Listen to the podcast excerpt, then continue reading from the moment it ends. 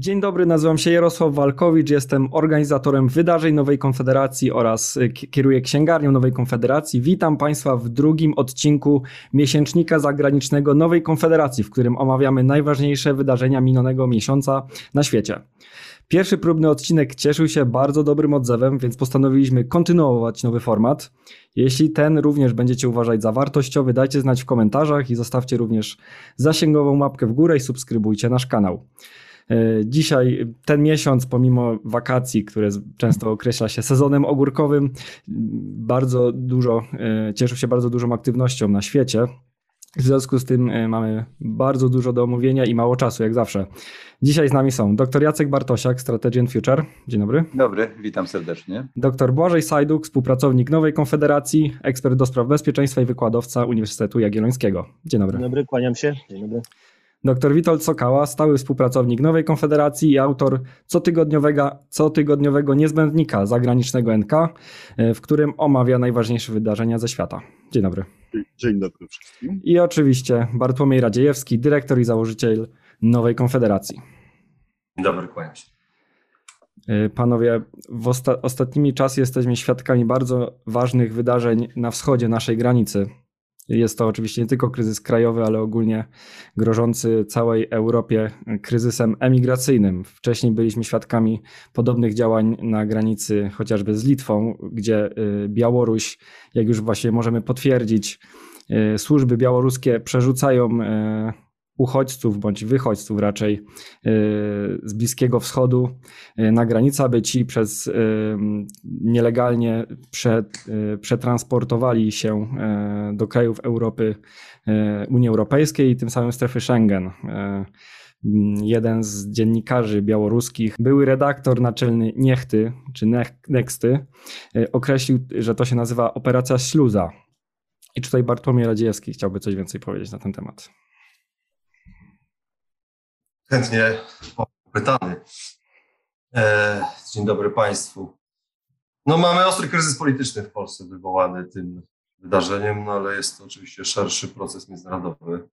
E, destabilizacja, wyjście z Afganistanu, Ameryki powoduje destabilizację tego kraju, wyjście władzy przed Taliban, migrację, natomiast wrze w sensie demograficzno-migracyjnym na szerszym obszarze szereg specjalistów od e, Bliskiego Wschodu zwraca uwagę na e, różne aspekty, w tym rekordowe susze na Bliskim Wschodzie, które powodują mm, pierwsze takie ruchy migracyjne i mogą spowodować dużo dalej idące wkrótce, mm, przy których e, to, co obserwujemy na granicach z Polską i państwami,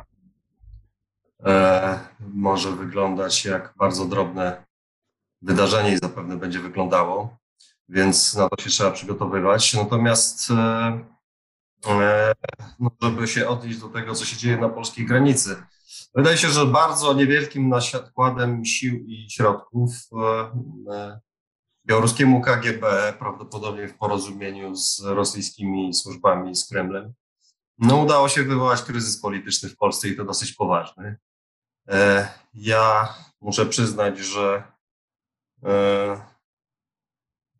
jeden z głównych takich głosów krytycznych o swojej twórczości, który spotykam, to jest taki, że jestem nadmiernie, nadmiernie krytyczny wobec polskich elit politycznych w 1989 roku, ale coraz się łapię, że jestem nie dość krytyczny wciąż. I ta sytuacja jest kolejną taką. Znaczy poziom, e, nie wahajmy się, myślę, nazywać rzeczy po imieniu, regularnego idiotyzmu politycznego, który obserwujemy przy tej okazji, jest czymś nieprawdopodobnym, gdzie e, rutynowe działania polskiego rządu, któremu można wytknąć pewne e, drugorzędne rzeczy tutaj, ale e, nie brak rutynowych działań zabezpieczających szczelność granic w zgodzie z polityką nową, bo uległa ona zmianie oczywiście od poprzedniego kryzysu migracyjnego Unii Europejskiej, w zgodzie z agendą NATO, w interesie jednocześnie Polski i Zachodu i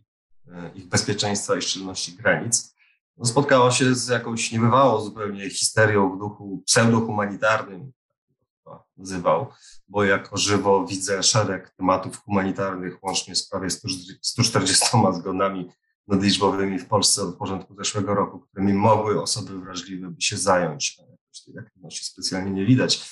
I teraz właśnie, łącznie z najnowszym chyba, rano ostatnio rozmawiamy, warto może zaznaczyć 30 e, sierpnia 2021 roku. E, ostatnie, ostatni mój kontakt z bieżącymi wydarzeniami w mediach był rano dzisiejszego dnia. No i to było ostatnie duże wydarzenie, które widziałem, no to próba zniszczenia ogrodzenia prowizorycznie zbudowanego na granicy, no to już jest e, właściwie antypaństwowym sabotażem. Cała ta akcja mm, próby wywrócenia polityki rządu no jest dosyć jednoznacznym wpisywaniem się bardzo wielu osób z polskiej polityki z polskich liderów opinii w e, scenariusz pisany e, w Mińsku i w Moskwie. E, wpisywanie się w roli wspólników e, w operację hybrydową służącą rozkołysaniu mm, e, Polską, krajami bałtyckimi, może szerzej Zachodem. Jak mówi Aleksandr Łukaszenka wprost, po to, żeby wywrzeć nacisk służący jego celom, takim jak zniesienie sankcji, jest obłożony. nieprawdopodobny infantylizm polityczny, brak odpowiedzialności politycznej, no i poważny kryzys wywołany bardzo niewielką E, bardzo niewielkimi środkami i przy użyciu mm, no, brutalnym, makiawelicznym, e, jako żywych, rodzaju żywych pocisków, zaledwie 30 kilku osób. Mm, e, zdumiewające, jak wiele inteligentnych osób nie potrafi w tej sytuacji zrozumieć, że polskie państwo po prostu nie może się opiekować tymi osobami, nie wpisując się w białorusyjską, białoruską, prawdopodobnie białorusko rosyjską prowokację i operację hybrydową, więc nie wpisując się w działanie wrogie wobec samego siebie. No i no, można by tutaj dłużej mówić i chyba trzeba zacząć mówić więcej o takich podstawowych sprawach, jak rozróżnienie odruchu serca i obowiązku rozumu, jak etyka przekonań versus etyka odpowiedzialności, jak elementarna odpowiedzialność za państwo i za swoją wspólnotę polityczną. Może tyle tytułem prowadzenia. Dziękuję bardzo. Tutaj doktor Bożej Sajduk bardzo żywo gestykulował momentami, więc może jego proszę o drugi komentarz. Okay. Dziękuję jeszcze raz, kłaniam się. Mm, no tutaj mm, ta sytuacja faktycznie, znaczy po pierwsze, wydaje mi się uderzające jest to, jak niewielkimi zasobami uruchomiono tak żywy spór y, znowu w polskiej wspólnocie politycznej.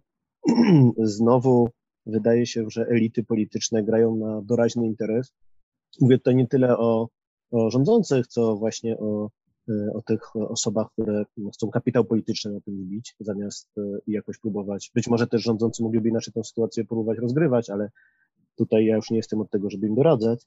Mm, natomiast e, ewidentnie mm, trendy związane z ocieplaniem się klimatu, nieważne z jakiego powodu, susze, plaga szarańczy, też y, w strukturalnych jakby warunkach, mówiąc, mówiąc o strukturalnych warunkach po prostu zmiany demograficzne, pokazują, że to będzie dla nas coraz bardziej palący problem.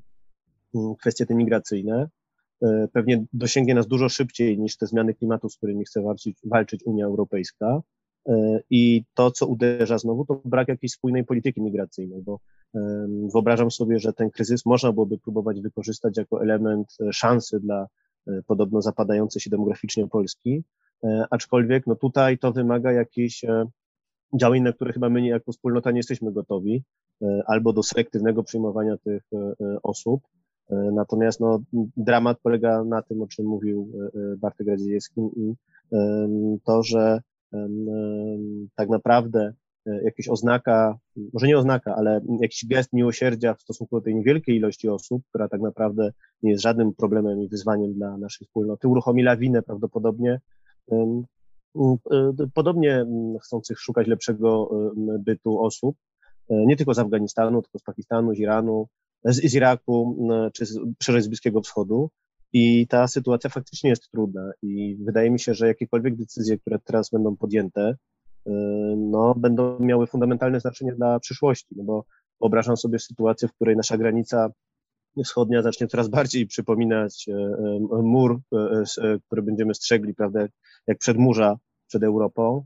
To też chyba nie jest optymalna sytuacja. Z drugiej strony, no, to jest sytuacja patowa dla mnie. Nie, znaczy, jeżeli elity się nie porozumieją, a boję się, że się nie porozumieją, bo nie mają w tym interesu politycznego doraźnego, to ta sytuacja będzie narastać i tak staram się myśleć, co będzie krok jeden, drugi dalej, znaczy jak to będzie wyglądać, bo e, z tego, co wiemy z doświadczenia węgierskiego, no to ta twarda polityka w jakimś sensie dała przez chwilę odpór, ale ci ludzie szukają też innych dróg, żeby wejść do, e, do Europy i też ciężko im odmówić tej, tej, tego prawa do tego, żeby szukać takiej drogi. Ostatnie zdanie, no też pojawiły się takie komentarze trochę, no niestety, zgodne z naszym polskim duchem, że gdyby nie ci aktywiści i te media, to ci ludzie by sobie tam spokojnie przeszli nocą, nikt by ich nie zauważył, dotarliby do tych Niemiec, do których mają dojść.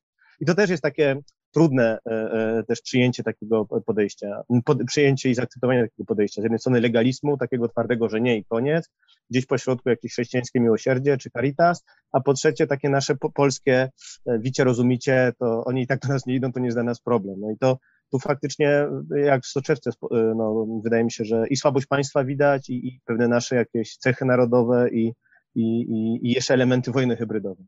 To tyle tylko takim tytułem uzupełnienia, może z komentarza. Dziękuję. Dziękuję uprzejmie. No niestety, drodzy Państwo, y, czy tego chcemy, czy nie, czy będziemy zaklinać rzeczywistość, globalne ocieplenie jest faktem i, zmieniający, zmieniający się klimat y, również wojny o wodę, o, której mówi, o których mówią eksperci, że od wielu lat prawdopodobnie, można powiedzieć, z pewnością będą po części przyszłością naszego świata. Chociażby na Krymie zaczyna brakować wody ze względu na Ukrainę, która tę wodę blokuje e, ze względu na e, przejęcie Krymu przez Rosję. Tak samo Dolina Mekongu jest zagrożona, gdzie Chiny e, budują tamy na swoim terenie, żeby w razie kryzysu, ewentualnie być może, kto wie, zablokować dostęp do wody krajom znajdującym się na południe od siebie. Natomiast tutaj doktor zarówno Błażej Sajdu, jak i Bartłomiej Radziecki wspomnieli e, o wojnie hybrydowej i kto tę wojnę hybrydową prowadzi, jaki ma cel, doktor Jacek Bartosiak. Dziękuję bardzo e, e, za zaproszenie do programu. Ja bym rzucił kilka takich haseł, które, które krążą wokół tematu płotu na granicy, tematu tych e, uchodźców, migrantów, czy ludzi, którzy znaleźli się na tej granicy. Pierwsza to jest wysunięta kasztelania, drugie to jest, pozwoliłem sobie tu zapisać, strategiczne przepływy, pod trzecie Festung Europa, czwarte wojna hybrydowa, o którą pan pytał i e, kolejne hasło, o którym chcę powiedzieć, to jest namiętna akcja ofensywna. To są takie e, hasła, które warto sobie zapamiętać, dlatego że Dwa albo trzy lata temu e, szef pismu napisał taki tekst, który wówczas brzmiał bardzo e, niepokojąco. Polska jako wysunięta kasztelania, chyba to był ty tytuł Wysunięta kasztelania, coś w tym stylu, że e, zmiana ładu światowego prowadzi do takiej sytuacji. Hmm, ta ocena i tak już była spóźniona, bo te przesłanki były widoczne. Natomiast to, że budujemy płot, żeby ograniczyć się od e, państwa, które nie prowadzi polityki, które, z którym, które mogłoby się dogadać z nami i, i, i w ten czy w inny sposób, w związku z tym jego działania traktujemy jako coś, co wpływa na nasze położenie geopolityczne, na przykład poprzez wysyłanie migrantów, czyli wpływ na przepływy strategiczne i e, sianie e, zamętu w Polsce, jest początkiem rozumienia praktycznego że znajdujemy się na wysuniętej kasztelanii. Oczywiście to nie jest program, żeby powiedzieć, jak się znaleźliśmy w tej wysuniętej kasztelanii i czy ona wytrzyma próbę ognia albo wody i czy ona się utrzyma też od strony wewnętrznej i to prowadzi do drugiej, do drugiej obserwacji. Otóż Festung Europa. Europa nie jest wyspą. Europa jest półwyspem, częścią Eurazji, wyspy lądu. Generalnie Afryka też jest połączona z, z Azją a Morze Śródziemne jest fosą jedynie, nawet nie jest przeszkodą. W związku z tym historycznie granica Europy była na Saharze. Tak wyglądało Imperium Rzymskie, a nie za Morzem Śródziemnym. W związku z tym Europa albo musi być ekspansywna i kontrolować przepływy strategiczne na przedpolu, żeby kontrolować status swojego bezpieczeństwa, albo ktoś inny będzie destabilizował wnętrze Europy politycznej. Z każdego kierunku, i to jest straszne, z każdego kierunku. Z afrykańskiego poprzez właśnie migracje wynikające z różnych rzeczy, w tym destabilizacji i zmian klimatycznych.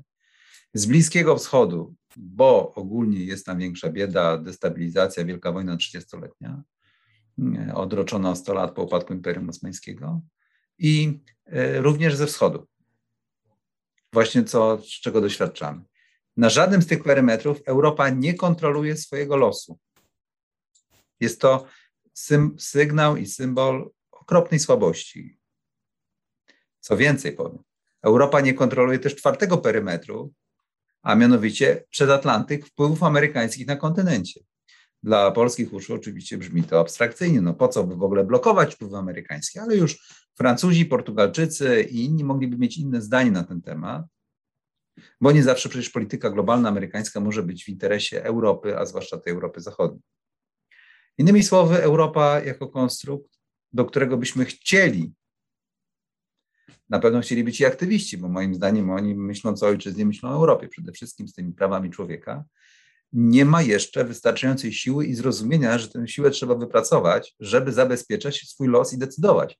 Na przykład, czy wpuszczamy, czy nie wpuszczamy i dlaczego wpuszczamy. A zatem przepływy strategiczne są kwintesencją władzy, są esencją rozumienia mechanizmu władzy. Jak wpuszczamy, kogo wpuszczamy i czy wpuszczamy, ruch, w tym ruch ludzi, y, to dotyczy sedna tego, czym jest projekt europejski. Dlatego prawdopodobnie premier Morawiecki, zdaje się wczoraj, zapytany, zdaje się wczoraj albo przedwczoraj, zapytany, czy konsultował decyzję o budowie płotu z Unią Europejską i Komisją, powiedział, że nie widzi powodu, bo jest premierem rządu Rzeczypospolitej. I to w takim, wydawałoby się, prozaicznej wypowiedzi ogniskuje się napięcie między zrozumieniem, kim jesteśmy jako państwo, a kim być może aspirujemy jako bycie częścią Europy. I nie mamy odpowiedzi na to, kim jesteśmy. Ani nasze społeczeństwo nie ma, ani politycy unikają, e, ani politycy nie chcą jasno powiedzieć, kim jesteśmy.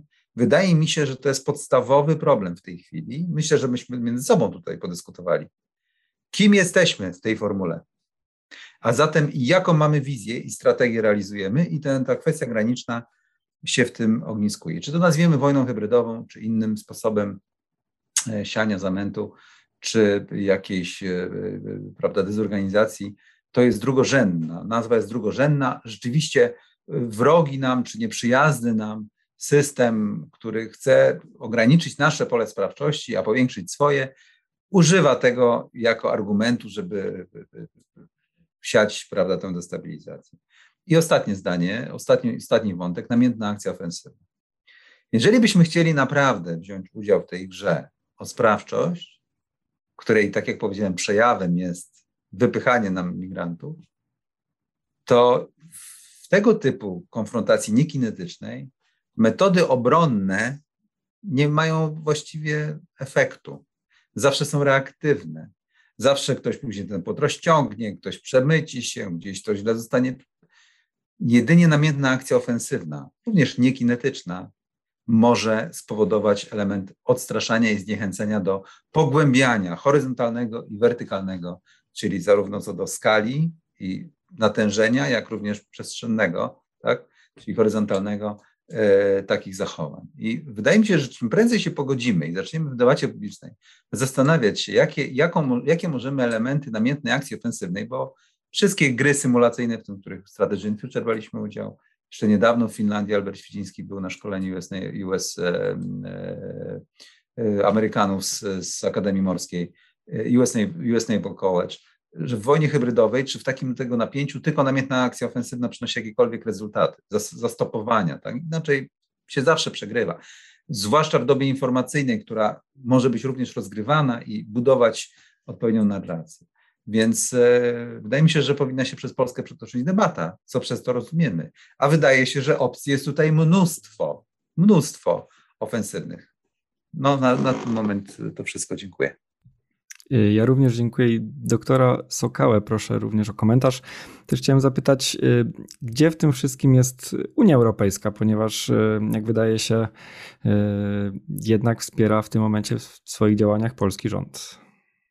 Oczywiście, że Unia wspiera polski rząd w tych działaniach, podobnie jak wspiera rząd litewski, podobnie jak wspiera w miarę swoich możliwości każdy inny rząd państwa granicznego w sytuacji, kiedy ta zwiększona presja migracyjna na Europę jest odczuwalna. Natomiast zanim do tych relacji pomiędzy Polską a Unią tutaj wrócimy i także do polskiej polityki wewnętrznej, bo nie unikniemy tych wątków, to proszę pozwolić na parę uwag porządkujących. Po pierwsze, bardzo warto przypominać to, co już zasygnalizował Błażej Sajduk, że kryzys migracyjny, który nad nami wisi, dopiero wisi, bo on jeszcze w polskich warunkach nie jest problemem palącym ten kryzys, ta wewnętrzna naparzanka jest problemem, ale nie sama migracja jeszcze dzisiaj, że ten kryzys migracyjny wiszący nad nami i Europą jest tylko w minimalnym stopniu związany z aktualnymi wydarzeniami w Afganistanie. Owszem, one będą w stanie wygenerować pewne dodatkowe kwoty wychodźców z tego kraju, ale wychodźstwo z Afganistanu powodowane i przyczynami politycznymi, obawami o swoje bezpieczeństwo, i przyczynami czysto ekonomicznymi, czyli po prostu głodem, brakiem brakiem dostępu do opieki medycznej, brakiem perspektyw, y, trwa z Afganistanu od dobrych kilku lat. Y, I w krajach sąsiednich y, tych wychodźców, celowo używam tego terminu, za chwilkę powiem dlaczego, jest w tych krajach ościennych ładnych kilka milionów.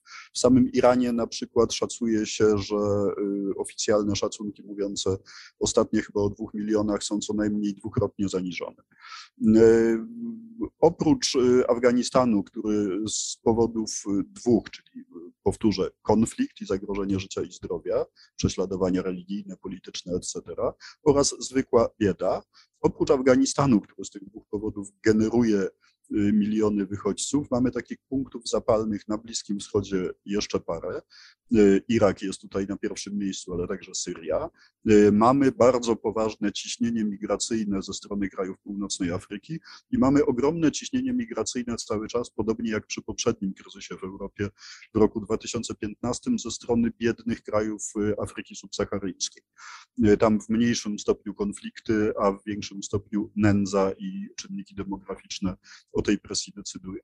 W związku z czym to nie jest tak, że Amerykanie wycofali się z Afganistanu, a ja często słyszę w polskiej debacie publicznej takie sformułowania, i oto ruszyła groźna fala y, wychodźców z tego kraju, z którą musimy się zmierzyć. Nie, to jest tylko mała część problemu.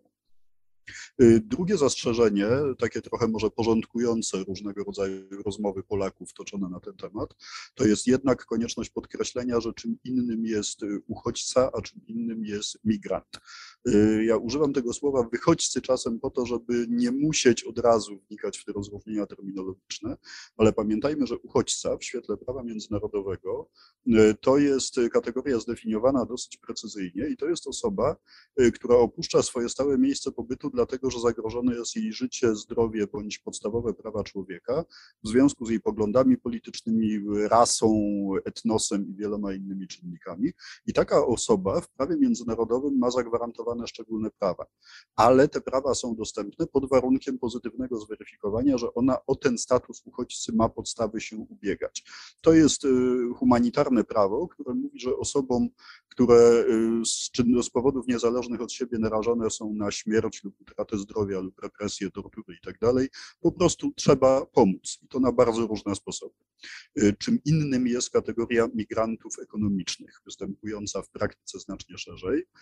Y, od razu powiem, że o ile w teorii bardzo łatwo te dwie kategorie odróżnić, y, to w praktyce, jeżeli mówimy o konkretnych osobach, często niełatwo jest niestety stwierdzić, do której z tych kategorii daną osobę czy daną grupę zaliczyć. I to jest pewien poważny problem, z którym też tutaj w polskiej sytuacji będziemy się Ale migrant ekonomiczny to jest taka osoba, której nikt nie prześladuje politycznie, tylko ona po prostu cierpi nędzę e, i e, szuka możliwości poprawy życia. Z jednej strony odruch serca kazałby takim osobom też pomagać, natomiast no, elementarny zdrowy rozsądek każe nam uświadomić sobie, że nie weźmiemy wszystkich biednych, nędznych, wykluczonych i nie mających dostępu do lekarza na całym świecie na garnuszek Unii Europejskiej, Stanów Zjednoczonych i jeszcze paru bogatych e, krajów świata.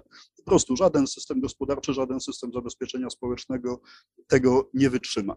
Y, w związku z tym y, przyjmuje się w prawie międzynarodowym i w praktyce politycznej wszystkich cywilizowanych krajów, że każde państwo czy każdy sojusz państw przepraszam, jak w wypadku Unii Europejskiej, ma prawo kształtować swoją politykę migracyjną, kierując się jednak przede wszystkim własnym interesem i bezpieczeństwem własnych społeczeństw. A więc najczęściej sprowadza się do to, to do tego, że te kwoty migracyjne ustala się na takim poziomie, żeby właśnie poprawić swoje wskaźniki demograficzne, żeby załatać pewne dziury na rynku pracy, ale niewiele poza tym. I tutaj trudno się tak naprawdę dziwić, chociaż owszem, osoby obdarzone bardziej miękkim sercem mogą się na to oburzać.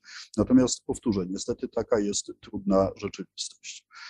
I w tym kontekście dopiero warto rozpatrywać to, co dzieje się w tej chwili w Polsce. Bo po pierwsze mamy ewidentną operację hybrydową, o której panowie mówiliście. To nie jest zresztą żadne odkrycie. Aleksander Łukaszenka mówił o tym otwarcie w momencie, kiedy Zachód wprowadzał sankcje wobec reżimu białoruskiego, to on w kilku wystąpieniach publicznych powiedział, odgrażając się, że to on teraz otworzy szlaki przez Białoruś dla migrantów z Bliskiego Wschodu i wtedy dopiero no, zajec Pagadi, zobaczycie wy tam w Europie, co ja wam mogę zrobić. I słowa dotrzymał. Zaczęło się już ładnych parę tygodni temu na Litwie która została przez tę, niektórzy się też obruszają na to stwierdzenie, no ale taka prawda, ludzką broń hybrydową zaatakowana, teraz przyszła kolej na Polskę.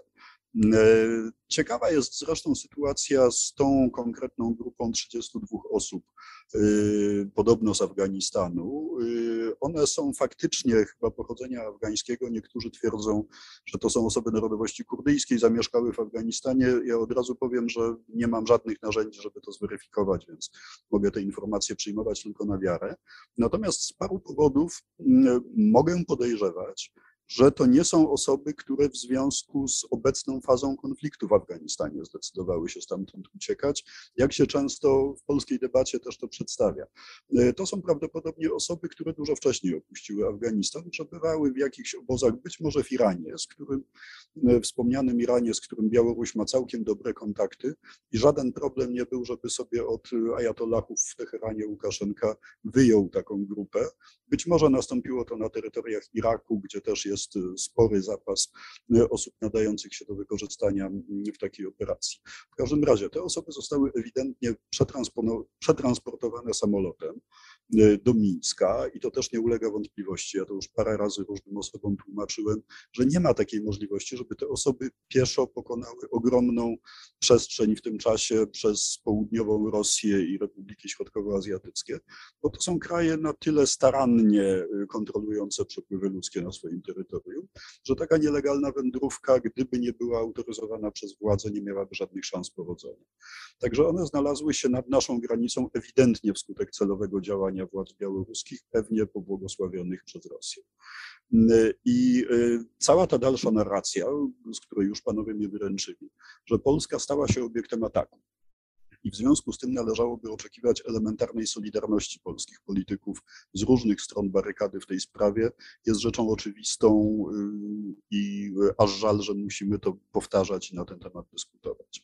Natomiast w przeciwieństwie do przedmówców, zwłaszcza do Bartka Radziejewskiego, ja bym do tych słów krytyki, słusznej jak najbardziej pod adresem opozycji, która dość radośnie i chyba bezrefleksyjnie wpisała się w narrację zaplanowaną przez Łukaszenkę.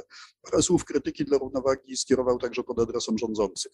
Mianowicie samo uszczelnienie granicy, jak powiedziano, w interesie Unii Europejskiej za jej błogosławieństwem, zgodnie z y, polityką całego Zachodu tak naprawdę, jest jak najbardziej słuszne i bezalternatywne.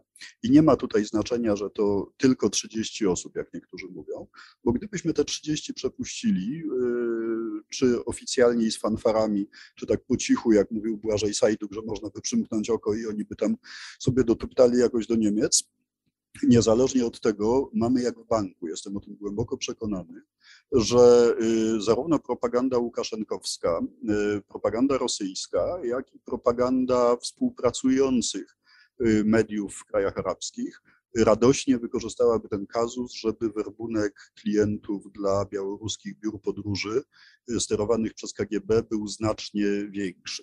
I nie byłoby żadnego problemu logistycznego dla Białorusinów i Rosjan, żeby po tych trzech dziesiątkach podrzucić nam następnego dnia trzy tysiące, a potem może i trzydzieści tysięcy. I to już by się zaczęło robić problemem nie tylko symbolicznym.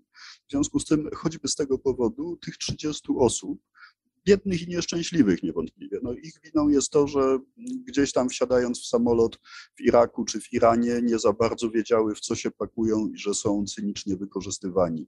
Chociaż szczerze mówiąc, od ludzi, którzy byli w stanie zgromadzić pewnie te po kilka czy kilkanaście tysięcy dolarów na zapłacenie białoruskim handlarzom ludźmi, e, można by wymagać elementarnej orientacji w polityce i w dobie internetu, to nie trudno wiedzieć, z kim się ma do czynienia i wyobrazić sobie możliwe dalsze konsekwencje. Natomiast no jakby niezależnie od tego, niezależnie od winy tych osób, one stały się zakładnikami reżimu Łukaszenki. Stały się niestety także zakładnikami sporu politycznego w Polsce. Przepraszam panie doktorze, wetnę się. Chciałem dopytać też dużo ekspertów bądź dziennikarzy uważa, że tych trzydziestu kilku moglibyśmy przyjąć do ośrodków uchodźczych i rozpatrzyć ich e, wnioski. Czy to by nie byłaby jakaś droga środka?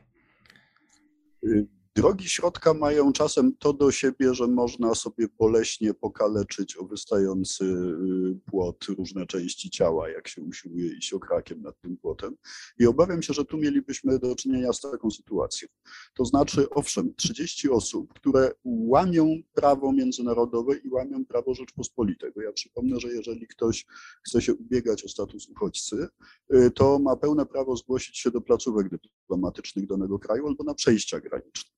Y, polskie placówki dyplomatyczne i konsularne są dostępne na Bliskim Wschodzie, są dostępne na Białorusi, więc teoretycznie te osoby, gdyby wykazywały dobrą wolę, mogły legalnie do na przykład polskiego konsulatu w Mińsku, jeżeli już nie gdzieś w kraju bliskowschodnim się zgłosić i tam złożyć papiery, y, tam złożyć wniosek.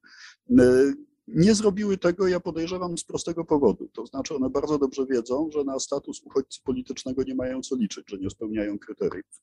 Gdyby spełniały, to by raczej skorzystały z innej, z innej drogi. Stąd moje podejrzenie, że to są typowi migranci ekonomiczni, e, którym e, białoruscy pośrednicy, handlarze ludźmi, mówię wprost, bo ten proceder białoruski jest tak naprawdę przestępstwem międzynarodowym i pod definicję handlu ludźmi podpada, którzy złożyli tym nieszczęśnikom bałamutne obietnice, że oni ich jakoś do Europy y, transferują. Y, w związku z tym y, ze strony polskiego rządu, jak mówiłem, zupełnie naturalną reakcją w tej strony jest jednak uszczelnienie granicy.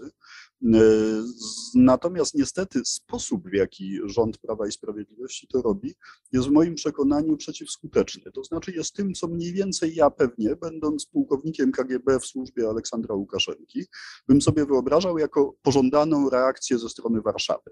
Ona jest taka taka jak ten rząd, no jest prosta i toporna, to znaczy e, stawiamy płot, wypychamy tam, gdzie przesunęli się trochę na polską stronę granicy. E, opozycja, jak chce podejść, to zastawiamy albo dziennikarze, albo działacze trzeciego sektora, to stawiamy szpaler z drugiej strony jeszcze jak chcą porozmawiać, to włączamy silniki ciężarówek, żeby zagłuszyć.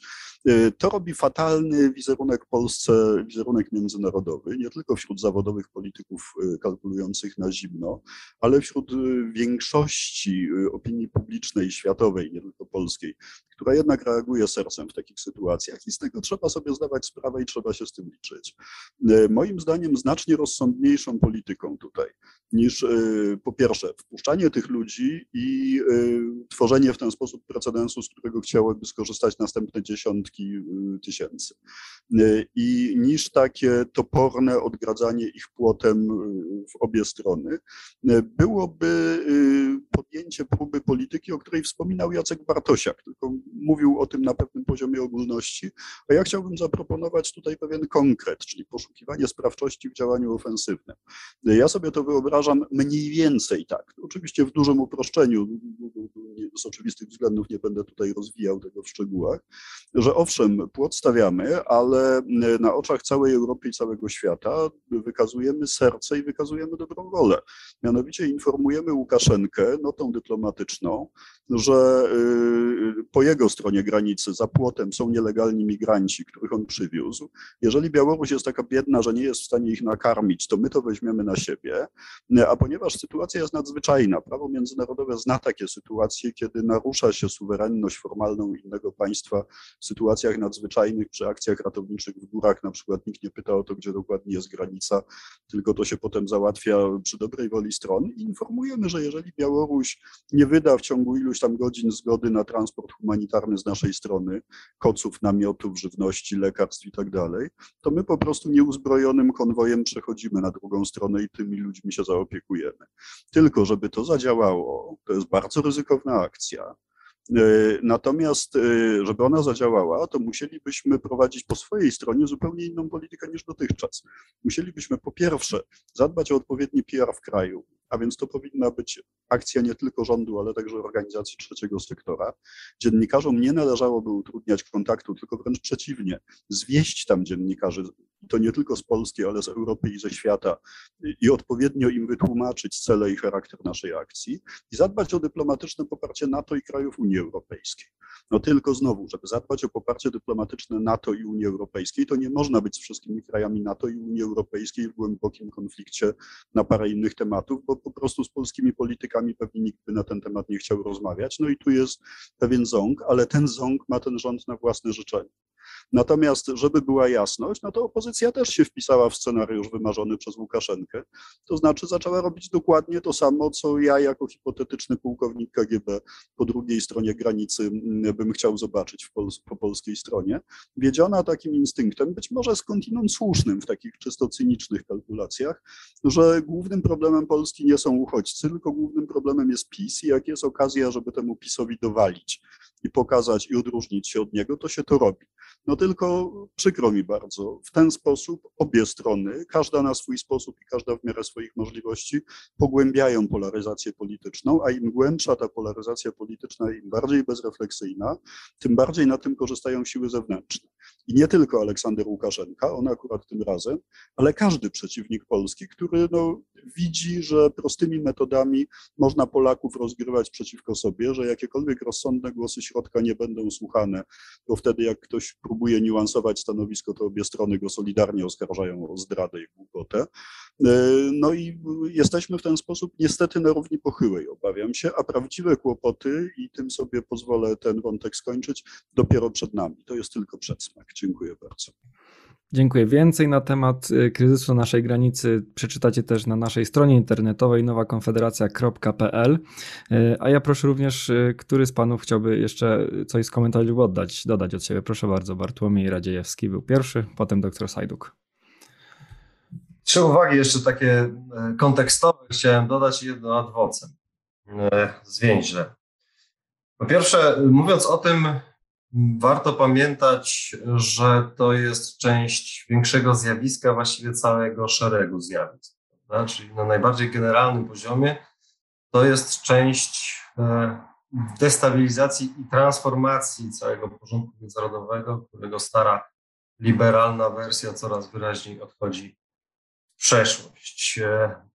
W najnowszej fazie mamy rodzaj geopolitycznego przyspieszenia związanego z nową administracją amerykańską i decyzjami, całym szeregiem procesów e, towarzyszącym zmianie lokatora Białego Domu.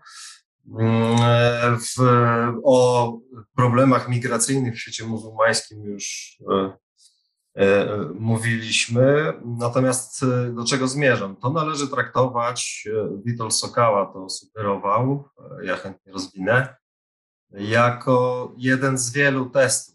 A widzimy zresztą ostatnio zagęszczenie dziwnych rzeczy.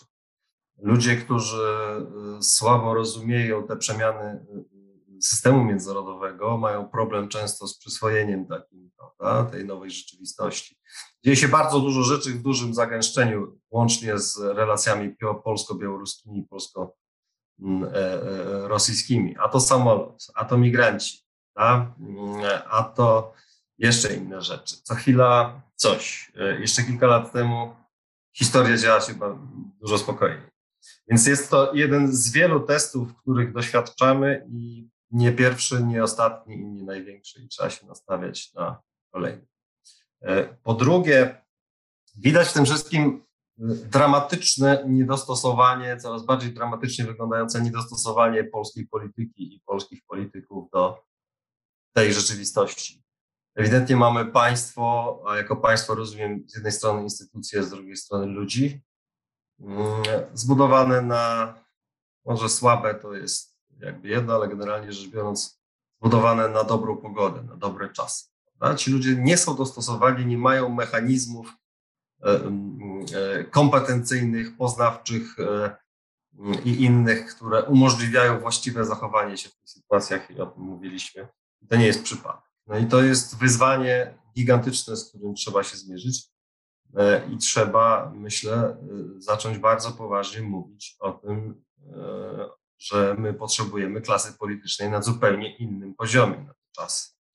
Ta dawna, jeszcze przy spadku jakości, w znacznym ostatnich latach, po prostu coraz bardziej dramatycznie nie wystarczy. Po trzecie, chciałbym zwrócić uwagę na taką rzecz, która nie pada w całej debacie. Znaczy, a w każdym razie nie zauważyłem do o której wydaje mi się warto pamiętać i warto w pewnym momencie do niej dojść. To znaczy, czy e, mielibyśmy tak trudną sytuację w tej chwili, gdyby nie bankructwo polskiej polityki wschodniej, o której mówiliśmy niedawno w Nowej Konfederacji, jeszcze będziemy mówić i pisaliśmy. Mm, no bo jako żywo to wszystko ma związek z rekordowo napiętymi w ostatnim czasie relacjami polsko-białoruskimi. A relacje te są napięte nie tylko dlatego, że mamy złego autokratę mm, e, coraz bardziej w ramionach Putina. E, no i właśnie, no można się tu zastanawiać nad polską sprawczością. Czy inna polityka, nie skupiona całkowicie na wspieraniu przegranej mającej zawsze małe szanse białoruskiej opozycji, łącznie z tą prokremlowską białoruską opozycją demokratyczną, mm, e, mogłaby sprawić, że bylibyśmy w nieco lepszej sytuacji. Wydaje mi się, że taki eksperyment intelektualny warto zrobić i warto robić. A adwocem na koniec, e, zgadzając się z krytyką e, rządu w tej sprawie, którą wygłosił Witold Sokała, no moim zdaniem tu jednak nie można, e, nie może być mowy o symetryzmie. To znaczy, ja zresztą no, generalnie odżegnuję się w tym momencie od symetryzmu, w tym sensie, że uważam ten rząd za fatalny. Chciałbym jego zmiany, natomiast e, jednocześnie no, e, uważam, że trzeba znać proporcje i absolutnie nie można tutaj porównać tego, co robi rząd, do tego, co robi nie cała, ale znaczna część opozycja, opozycji. Skądinąd widać tu pewną też bezradność Donalda Tuska e, i innych liderów Platformy Obywatelskiej w zapanowaniu nad tym pseudohumanitarnym żywiołem e, e, swoich członków, bo przecież Donald Tusk zareagował w sposób racjonalny w pewnym momencie, prawda, mówiąc o potrzebie szczelności granic. Spotkała za to ostra krytyka i nie był w stanie zapanować na tym, co się działo. No, podobnie wyobrażam sobie, że czy Bartłomiej Sienkiewicz, czy Radosław Sikorski to nie są osoby, które biegałyby tam gdzieś nad granicą z reklamówkami, E, ani popierały tego typu akcje. Nie, zapanow- nie byli w stanie zapanować. E, natomiast no, to, co zrobiła znaczna część opozycji, jest działaniem wprost antypaństwowym i destabilizującym i wpisującym się w te prowokacje, w tę operację hybrydową. E, nie można tego porównać do drugorzędnych tutaj słabości, które wykazał jednak polski rząd. Fatalny, ale w tej sprawie na elementarnym przynajmniej poziomie jednak postępujący właściwie, zasługujący na krytykę, ale nie na brak lojalności, bo tak trzeba wobec państwa, tak to trzeba nazwać, co tu znaczna część i polityków opozycyjnych, i liderów opinii wykazała, niestety. Dziękuję bardzo i doktor Sajduk. Dziękuję. Przepraszam. Tylko kilka zdań dosłownie. Po pierwsze, a propos tych konfliktów wodnych, od których e, tutaj pan prowadzący zaczynał, to mm, takim w ogóle ciekawym wątkiem, nawet chyba ciekawszym od krymskiego, to jest ta tama wielkiego odrodzenia w Etiopii, która no, tam budzi bardzo duże e, spory w obszarze Afryki i to też jest jakiś tam element a propos tego, tych zmian demograficzno-polityczno-klimatycznych które będą wypychały kolejne jakieś rzesze, a być może właśnie pomagały rozwiązać część tych problemów. Druga rzecz to tylko a propos tego, co mówił Witold Sokała, to żeby była jasność, ja nie mówię, że to jest dobry pomysł, żeby przymknąć oko, tylko mówię, że to była jedna z trzech takich narracji moim zdaniem właśnie, prawda, że wicie, rozumicie, gdybyśmy tam ten, e, przymknęli oko, to im sobie poszli. I oczywiście, żeby była jasność, też tak to, to powiedziałem jasno, że jeżeli byśmy się zgodzili na przyjęcie tych 32 nieszczęśników, to e, za chwilę by do naszych bram pukało kolejne, kolejne grupy uchodźców już liczące 3 zera albo i 4. I teraz zera w tym sensie oczywiście mówię o liczbach.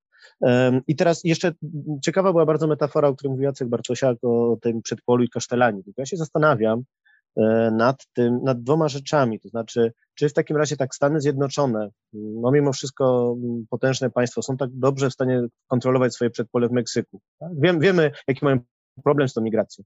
Moim zdaniem to chyba tak nie do końca da się łatwo powiedzieć, że kontrolujmy sobie te pustynie na Saharze, prawda, gdzie mamy niepodległe państwa suwerenne, bo wydaje mi się, że łatwiej jest na wodach międzynarodowych budować tą granicę mimo wszystko, nawet jeżeli to jest fosa, ale łatwiej jest tam E, realizować jakiś interes i bronić Unię Europejską, niż e, trudno jest mi sobie wyobrazić, oczywiście zgadzając się z tym, że trzeba to zrobić. Tylko zastanawiam się po prostu, jeżeli miałbym to zoperacjonalizować, czyli spróbować to e, wdrożyć w praktykę, to zastanawiam się, mając te wszystkie kolonie jakieś, czy te enklawy, esklawy hiszpańskie w Afryce, na ile byłoby to możliwe, żeby to realnie taką wizję zrealizować, tej kontroli, tej przestrzeni tam w tych wszystkich Tunezjach, czy Libiach. Wydaje mi się, żeby było to e, poza hasłem bardzo trudne do, do zrealizowania. Przy czym ja mówię, ja się zgadzam, że to, w pełni się zgadzam w tym, że to jest jakiś tam element, e, dowód na uwiąd pewien zdolności europejskich, aczkolwiek e, mówię, że większe państwa sobie są w stanie, nie są w stanie sobie moim zdaniem z tym poradzić. Doktor Sokała jeszcze pierwszy był. Jedno zdanie? Mogę? No proszę zdanie, tylko uzupełnienie, jeśli można. To znaczy, a propos tego, co mówi Błażej Sajduk, no bo drodzy Państwo, nadchodzą czasy wielkich migracji, prawda? także klimatycznych. I to mówimy nie o tysiącach, tylko o grubych milionach, dziesiątkach milionów, a może i setkach milionów ludzi w perspektywie kilku dekad najbliższych, w różnych fazach. Więc naprawdę nadchodzą czasy po prostu konieczności rozstrzygnięć i to będą brutalne rozstrzygnięcia i obawiam się, że to, są, to będą czasy płotów, murów, na dużo większą skalę niż e, w tej chwili obserwujemy na polsko-białoruskiej granicy. Całkowicie, całkowita zgoda.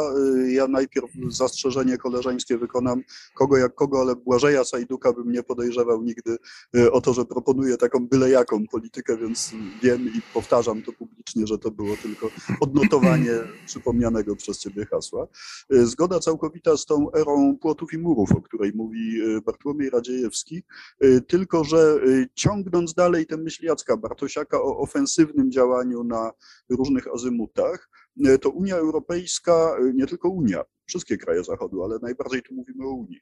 Y, ofensywne działanie musi prowadzić nie tylko w ten sposób, że będzie przesuwała zasieki na Saharę w sposób umowny, bo to jest oczywiście niefunkcjonalne i tym trudniej będzie ich temu pilnować.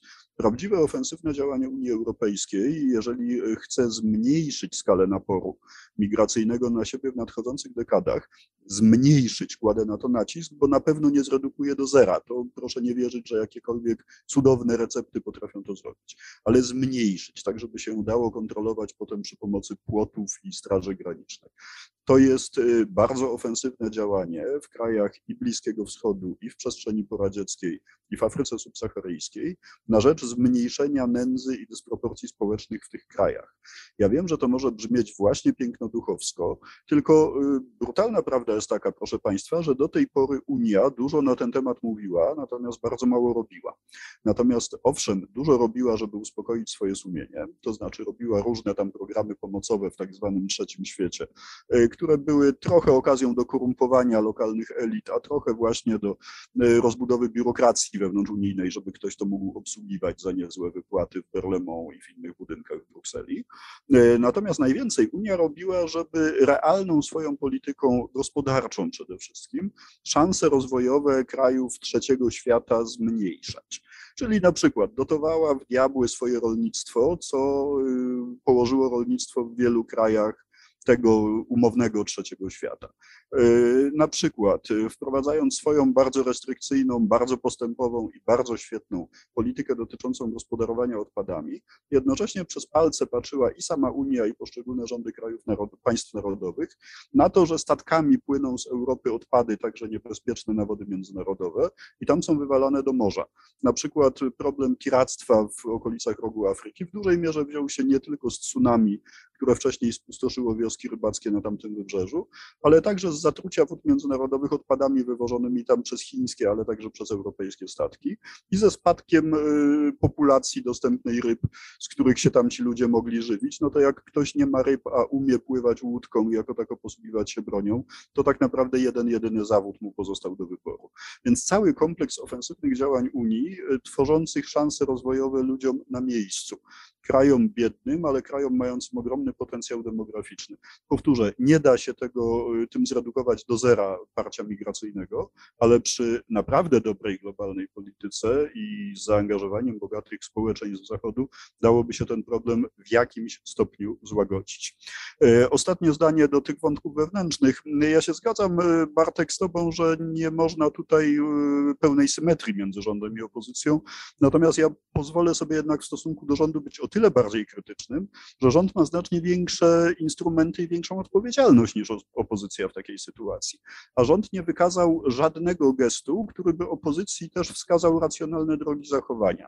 E, no sorry, ja będąc premierem albo prezydentem, pierwsze co, by się, co bym zrobił w takiej sytuacji, i ty pewnie też, to byśmy zaprosili liderów opozycji na spotkanie, oficjalne bądź nieoficjalne, ale raczej z udziałem kamer, przynajmniej w pierwszej części, i powiedzieli, są w ojczyźnie rachunki krzywd, naparzamy się na wiele innych tematów, ale tutaj jest wspólny wróg Aleksander Łukaszenka i zastanówmy się, co razem zrobić. No nie było nic takiego ze strony rządu i nie było wielu, wielu, wielu innych kroków, które w dużej mierze skazały ten rząd skaza, skazały, przepraszam, skazały opozycję na tak nieracjonalne zachowania, jakie w tej chwili obserwujemy.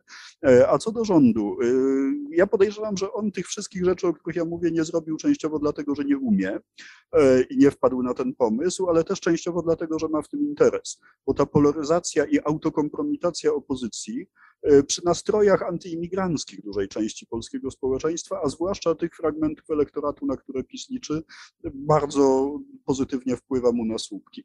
Więc ja myślę, że obserwując takie akcje jak ta e, akcja pana Kramka i spółki polegająca na niszczeniu zasieków, fatalnie zbudowanych zresztą i po amatorsku, to znajomi e, starzy saperzy rwą włosy z głowy na widok tego, jak ich następcy tam budują takie rzeczy.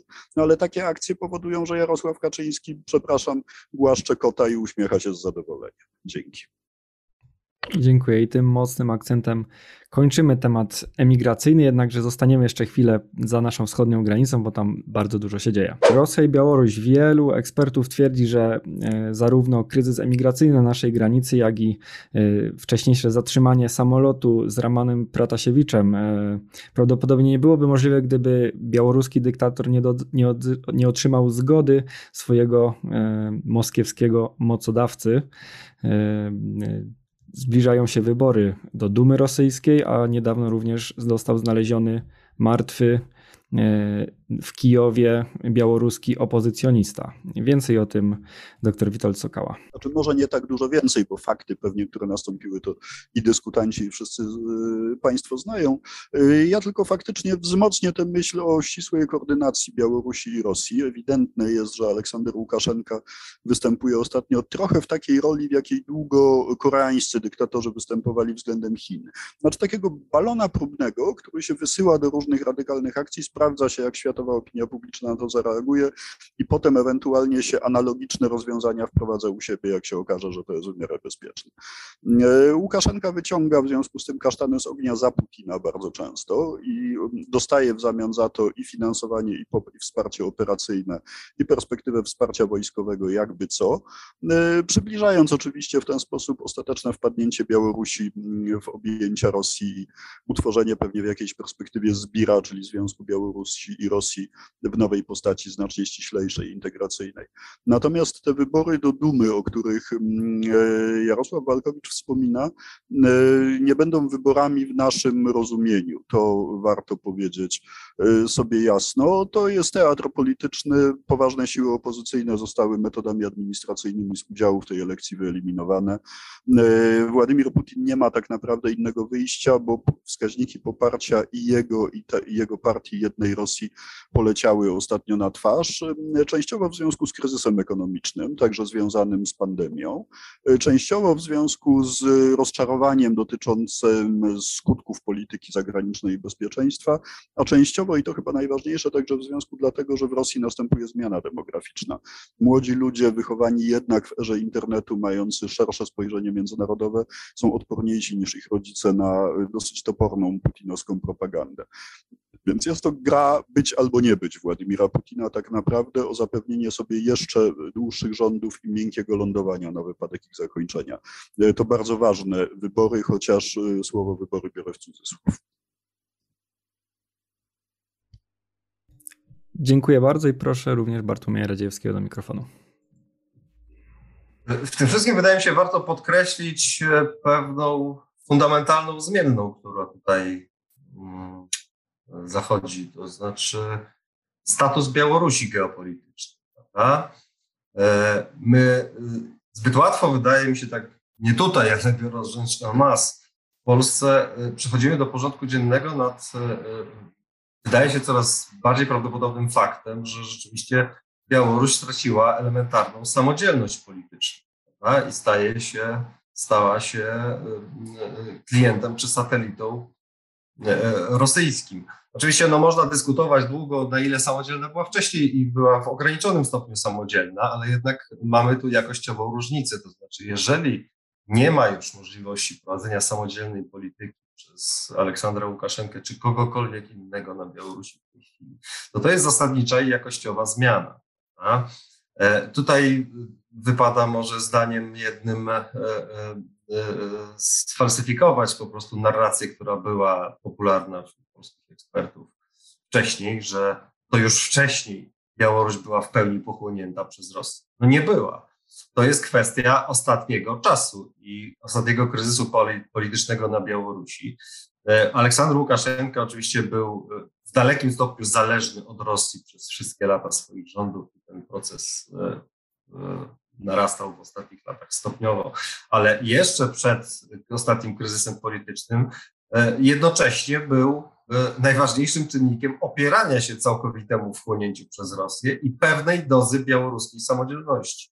A jeżeli mamy zupełną zmianę tego stanu rzeczy. Białoruś już straciła lub za chwilę straci resztki samodzielności. To mamy nową sytuację strategiczną Polski, znacznie gorszą, tak? To znaczy mamy efektywną zdolność do rosyjskiej projekcji siły znacznie większą przeciwko Polsce.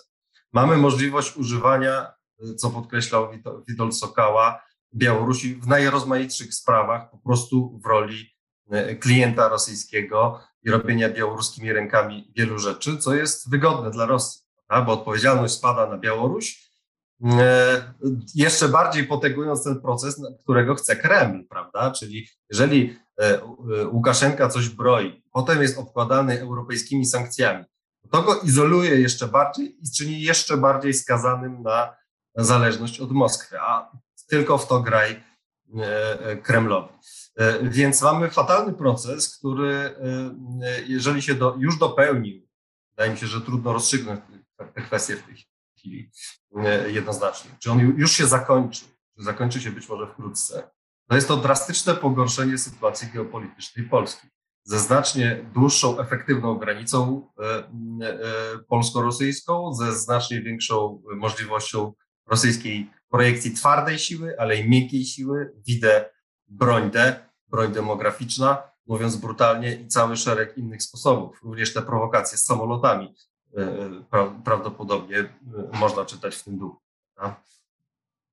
Dziękuję bardzo. Oczywiście nieprzypadkowo użyłem mo określenia mocodawca. Pewnie rok wcześniej to by mi nawet nie przyszło do głowy. Natomiast zbliżają się ćwiczenia Zapad 2021, gdzie Rosja i Białoruś mają ćwiczyć obronę państwa członkowskiego Związku Rosji i Białorusi. To bardzo mocne określenie.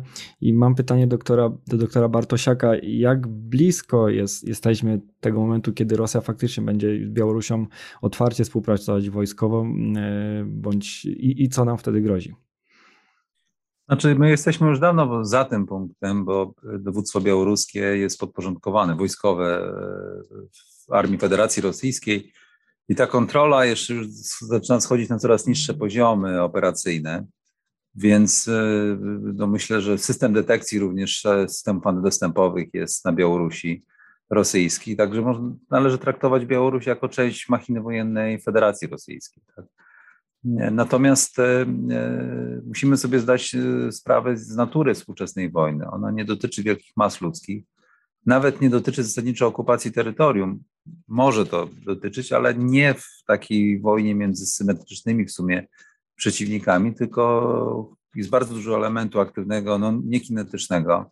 Jest bardzo dużo elementu takiego, powiedziałbym, oddziaływania na głębokość Także różne incydenty mogą się wydarzyć, jeśli wczenia Zapad. Rosja też chce zademonstrować zdolność do przerzutu sporej ilości wojsk i pokazania zdolności logistycznej utrzymania tempa operacyjnego na teatrze. No i jesteśmy oczywiście głównym przeciwnikiem, bo y, nazwa przeciwnika jest bardzo ładna, bo to jest Polar Republic.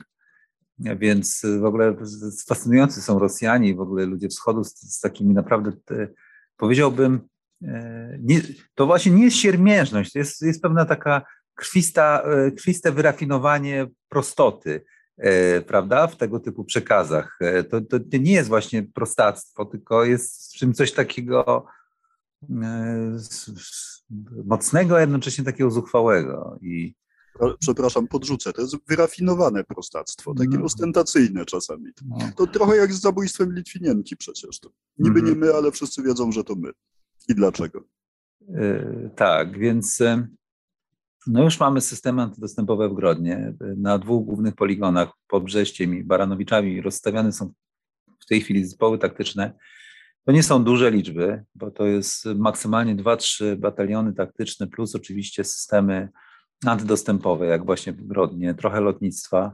E, ale jeżeli bierzemy pod uwagę całą Rosję i zdolności przerzutowe strategiczne, to jest według tego, co pisał Konrad Muzyka, naprawdę znający się człowiek na tym internecie polskim, że nawet 200 tysięcy personelu, bo nie, nie, tylko wojsko, ale też personel cywilny, administracji, te wojska takie zapleczowe, które podlegają pod MSW e, rosyjskie. Także to jest jak na współczesne pole walki, gdzie ta pętla decyzyjna jest ważniejsza niż liczba, niż liczba ludzi z karabinem, tak, to są bardzo duże, bardzo duże e, liczby, których nie widywaliśmy i od czasu Związku Sowieckiego, no i na które my nie mamy odpowiedzi. Ale nie martwiłbym się, mówię, liczbą, tylko raczej co ćwiczą, w jaki sposób i co demonstrują. I, i przede wszystkim jaką mają zdolność bojową i ukompletowanie jednostek, co będziemy oglądać, bo prawdopodobnie jednostki WDW zostaną e, przerzucone na biało, prawdopodobnie, no bo nie wiemy do końca, WDW e, na Białoruś, żeby pokazać e, zdolność do dynamicznego i nagłego wzmocnienia kierunku tak, e, operacyjnego. Na jednostki WDW to jest taka odpowiednik amerykański globalnej projekcji siły, tylko to regionalna projekcja siły, odpowiednik amerykański 82 czy 101 czy piechoty morskiej, tylko oczywiście jednostki WDW rosyjskie są silniejsze z punktu widzenia jak gdyby starcia kinetycznego niż amerykańskie, o czym mało kto w Polsce wie, bo Amerykanie mają lżejszą piechotę e, desantową znacznie, bo działają na globalnych odległościach i ich e, enablerami, czyli mnożnikami siły są, jest lotnictwo taktyczne, lotnictwo uderzeniowe na dużą odległość, sensory, a nie sama siła kinetyczna. W związku z tym Rosjanie za to e, no, stawiają się bardziej na zwarcie i przełamywanie pewnych rzeczy. To taka ciekawostka. Więc e, no, bardzo ciekawe będą te obserwacje. Zobaczymy, jak to się będzie wszystko działo. Scenariusz e, jest wymierzony w nas i będzie testował nas. Zresztą te ćwiczenia w rozpoznaniu tak zwanym sygnałowym już się dzieją, no bo jeżeli S-400 jest pod Grodnem, no to znaczy, że skanuje przestrzeń polskiego nieba bardzo głęboko, tak? Nie po Sukółkę i Białystok, tylko myślę, że po Łaski i Powic, tak? I, i, i, jest inaczej się już lata nawet, no. Jak są tak double, double O, tak zwany double zero, czyli jest 300, czy jest 400, czy jest 500 są w pobliżu, to są też inne procedury latania. Tak? Więc e, to już, ma, to już oddziałuje na równowagę sił, tak? na dyslokacje wojskowe, na, na różne rzeczy z tym e, związane. Więc e, fantastycznie. Moim zdaniem praca obecnie w dwójce, czyli w wywiadzie, na, zwłaszcza nasłuchowym, w naszym sztabie generalnym, musi być fascynująca, bo tam się po prostu bardzo dużo dzieje pod tym względem. Więc e, próba dekodowania zachowań i wzorców i to, co Rosjanie chcą nam przekazać. Mam nadzieję, że nasi to robią bez jakichś kluczowych elementów dostarczanych przez Amerykanów, tylko w stanie są sami syntetycznie odtworzyć sobie obraz działań oraz zamierzeń. E, bo moim zdaniem to będzie kluczowe w nadchodzących właśnie miesiącach, latach, żeby czasem nie było tak, że jakieś kluczowe e, zdolności sensoryczne czy inne, żeby w ogóle wiedzieć, co się dzieje tam 8 kilometrów za granicą, czy 20, czy 50, zależą od sojuszników naszych. I niestety ten, w tym się przejawia pewna erozja e, ładu bezpieczeństwa. Takim, takim właśnie w takich brutalnych obserwacjach, tak?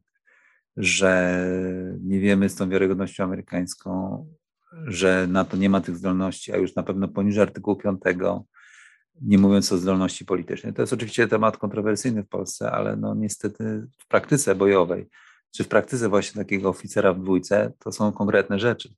I e, dobrze by było, gdyby nasi oficerowie, którzy nas będą słuchają, a wiem, że słuchają tych rozmów, gdyby upewnili się, że cała pętla ODA, e, Boyda i dla tych, którzy się znają na tym, wiedzą, wiedzą, wiedzą o czym mówię, żeby była w naszych rękach tak? Na przykładzie ćwiczenia zapad dobrze to przećwiczyć, żebyśmy nie byli zależni w jakimkolwiek elemencie rozpoznania, przynajmniej takiego operacyjnego od sojuszników, no bo nie będziemy panami tego, co się dzieje, oraz nie będziemy w stanie przewidywać tego, co się może wydarzyć za godzinę, za dzień czy za, za, za dwa dni. Dziękuję. Dziękuję uprzejmie. I czy na koniec tego tematu dr Bożej chciał, chciałby coś skomentować jeszcze? No może dwa zdania. Y, podzielając w pełni ten pesymizm, to znaczy to już nie są pierwsze ćwiczenia Zapad, nie pierwszy raz nie mamy rozpoznania satelitarnego. Wiemy, co Ukraińcy zrobili, jaki mieli problem w 2014 roku, jak Amerykanie z opóźnieniem przekazywali dane celowo, manipulując z tego, co można w różnych forach i od różnych oficerów usłyszeć um, ukraińską reakcją. Więc to, szczerze mówiąc, no, tylko tu ciężko się z tym nie zgodzić. Nie? No, jakaś tam drobna nadzieja, że te systemy tureckich bezzałogowców mają być wyposażone w jakieś głowice które mają pomagać jakiś bliski zwiat przy granicy, ale to raczej na, na potrzeby chyba służby granicznej niż e, nasze potrzeby. No, ten zwiat satelitarny e, i e, te zdolności patrzenia faktycznie w cudzysłowie za granicę wschodnią są naszym, no, no to, to chyba podstawowa rzecz, chyba już o tym też gdzieś indziej pisałem, bardziej potrzebne niż jakiekolwiek inne, bo, bo, bo bez tego nie zrozumiemy, co tam się tak naprawdę dzieje przy tej skali dezinformacji, to już kończąc, ponieważ to nie jest pierwszy zapad, ja też nie po raz pierwszy to obserwuję, e, no naj, największą furorę zrobiło to taki wyciek kontrolowany do mediów rosyjskich, w której, w której sztab zamawiał, nie pamiętam już ile, ile naście tysięcy um, tych, teraz nie chcę przekręcić nazwy, w każdym razie wagonów kolejowych służących do transportu ciężkiego taboru. No i wszyscy, i wszyscy analitycy wokół tego zrobili, prawda, projekcje, ile to tych sprzętów Rosjanie przewiozą i tak dalej, a tak naprawdę to była kolejna, e, kolejny element walki dezinformacyjnej. Więc tutaj mówię to nie pierwszy zapad, mam nadzieję, że nie ostatni, w tym sensie, że ten się skończy tym, że Rosjanie e, w najlepszym wypadku po prostu powrócą skąd przyjechali. No wszyscy obawiamy się tego, że wzmocnią po prostu obecność na Białorusi i, i wszyscy, e, no, no, no, wszyscy, którzy się tym, tymi kwestiami zajmują, no, z wypiekami na, na policzkach patrzą na to, co się dzieje w ramach tych ćwiczeń. To może tyle tylko. Dziękuję bardzo. Przepraszam, jedno zdanie jeszcze. Oczywiście. Warto może podkreślić, że to kolejny raz pokazuje nam, jak bardzo źle wykorzystany był czas ostatnich 30 lat politycznych. To, to jest czas, który wielu przedstawia jako krótki, ale jednocześnie przykłady czy Korei Południowej, czy Izraela, czy wiele innych z tego świata pokazuje, że wystarczająco, żeby zbudować na odpowiednim stopniu samodzielności strategicznej żeby zbudować własne rozpoznanie i to wszystko, czego nam trzeba, żeby umieć przechodzić tego typu testy, jak mówię. Czas został zmarnowany i kolejny raz po prostu, czy zmarnowany w bardzo dużym stopniu i kolejny raz wypada po prostu powiedzieć, że najwyższa pora posthistorycznej drzewki. Dziękuję bardzo. No ja liczę mimo wszystko, że Państwo po naszych programach, nie tylko tym, bo faktycznie w większości przypadków są to negatywne opinie, jednak pozostają w dobrym nastroju, a my przechodzimy bardziej na wschód do Afganistanu, gdzie od miesiąca już bardzo dużo się dzieje. 11 września 2001 roku rozpoczęła się światowa wojna z terroryzmem. 20 lat później amerykańskie wojska opuszczają Afganistan z dramatycznym skutkiem, straciwszy tysiące swoich żołnierzy oraz, y, jak podają szacunki, nawet 2 biliony dolarów. Y, wiele się dzieje nie tylko w samym kraju, gdzie miliony osób są zagrożonych y, strasznym głodem. E, talibowie opanowali dwa tygodnie temu e, stolicę kraju, podczas gdy Amerykanie przewidywali, że będą to nawet trzy miesiące. Jakie będą tego skutki dla światowej szachownicy e, oraz regionalnej, również dla nas? Proszę doktora Bartosiaka. Ogromny temat, ale postaram się nie zanudzić, bo już wszyscy od dwóch tygodni debatują o Afganistanie i w telegraficznym skrócie jakieś takie syntetyczne wnioski. Podzieliłbym na skutki strategiczne i operacyjne oraz na trzecią grupę mieszanych strategiczno-operacyjnych zachodzących na siebie. Przede wszystkim widać bardzo dobrze, jak Amerykanie nie potrafią prowadzić wojen. I nie mówię tu o technologii. W Wietnamie doskonale bombardowali, mieli przewagę w każdym boju spotkaniowym i ponosili mniejsze straty. Tylko wojna jest polityką, tylko realizowaną innymi środkami. Amerykanie mają tradycyjnie wielki problem w wojnach nieświatowych do właściwej kalibracji celów politycznych z używanym instrumentem wojskowym. I zarówno Irak, jak i Afganistan są tego dowodami. Niemcy też tradycyjnie mieli z tym problem. Rosjanie za to są mistrzami w dobrym kalibrowaniu takich rzeczy. Nawet z Afganistanu wychodzili nie tak, nie tak wykończeni, jak e, śmiem twierdzić, jak Amerykanie e, teraz będą wychodzić z punktu widzenia ich percepcji i potęgi. To w Polsce oczywiście nam się wydaje, że jest inaczej. E, co do zasady, decyzja po prostu nie było, nie było ustalone, jaki jest cel wojny. No, początkowy był jasny: zmienić reżim, znaleźć formalnego winowajcę i to zrobili Amerykanie i od razu powinni zacząć się zabierać stamtąd albo myśleć o tym, jak się zabierać. Nie, niestety geopolityka jest bardzo brutalna i nie można stabilizować na dużą odległość takiego kraju jak Afganistan, bo za dużo to kosztuje i pojawia się asymetria, że tak powiem, odpowiedzialności, asymetria interesów gigantyczna. To jest też lekcja dla nas. Zawsze jest asymetria, a ona była już gigantyczna w Afganistanie. Nie jest to do utrzymania. Zawsze są inne priorytety, problemy wewnętrzne i tak dalej. I e, tu zatem Afganistan jest, można powiedzieć, grobem zwolenników liberalnej teorii stosunków międzynarodowych, e, która mówi, że należy dokonywać interwencji wszędzie, jeżeli nam się nie podoba ustrój, reżim, albo uważamy, że źle się dzieje panu X albo pani Y, to jest uzasadniona interwencja wojskowa i wojna jest sprawiedliwa wtedy. Wbrew pozorom, bo specjalnie troszeczkę zbeletryzowałem tę wypowiedź, e, żeby rozemocjonować słuchających, jest ogromna rzesza ludzi, którzy tak wierzą w to, co powiedziałem przed chwilą. Ogromna. Jest ogromne rzesze ludzi, którzy wierzą w to. Nie rozumiejąc, że prowadzą do destabilizacji i niedobrymi intencjami jest ten świat skonstruowany, tylko siłą i ona tworzy strukturę świata, która daje stabilizację.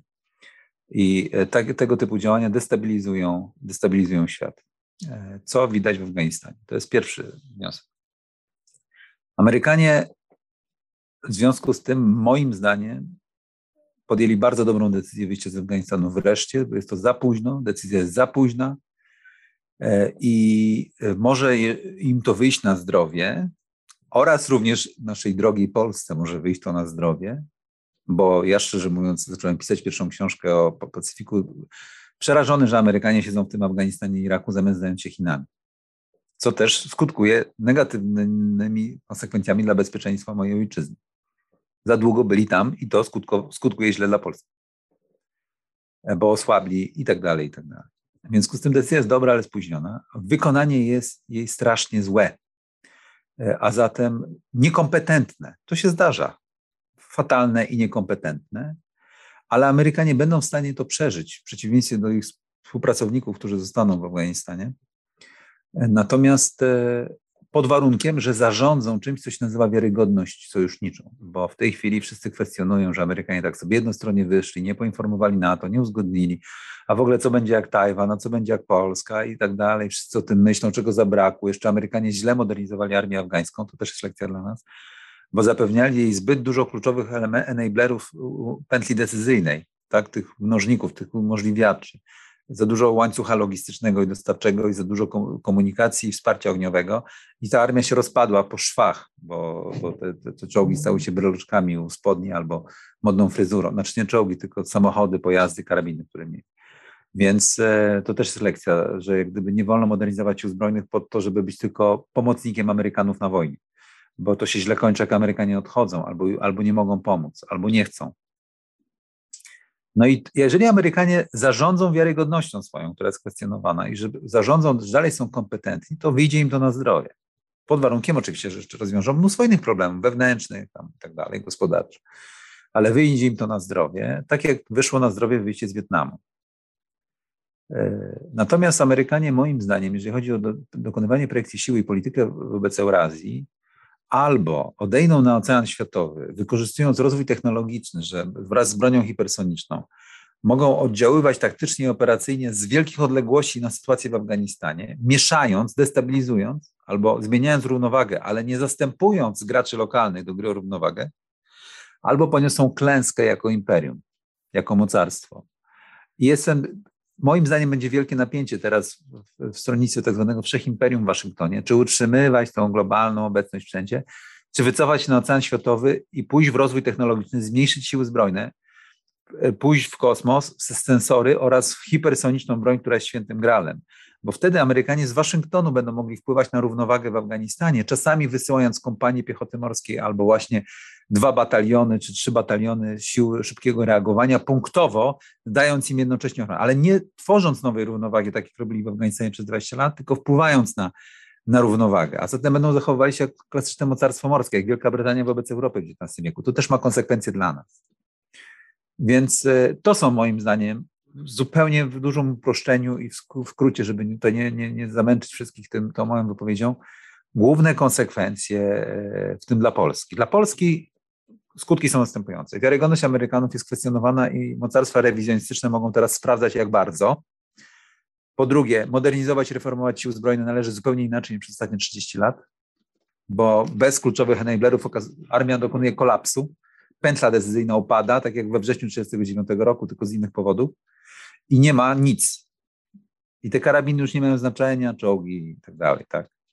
E, to jest lekcja. No i trzecia rzecz taka, że w tej chwili będzie tak, moim zdaniem, nie wiem czy w Polsce, bo w Polsce nie mam jeszcze takiego nawyku, ale że jak Amerykanin będzie oczekiwał pomocy i będzie coś chciał, regulacji albo pomocy w państwie, to najpierw ten lokalny poprosi go o wizę, daj mi wizę amerykańską, a potem ci pomogę dopiero.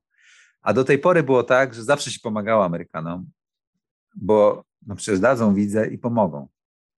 Ludzie, zwykli zależy chleba, przekonali się w Kabulu, a zatem Amerykanie będą płacić cenę swojej obecności w Eurazji, bo w dużej mierze mieli to za darmo, po taniości przez ostatnie 30 lat.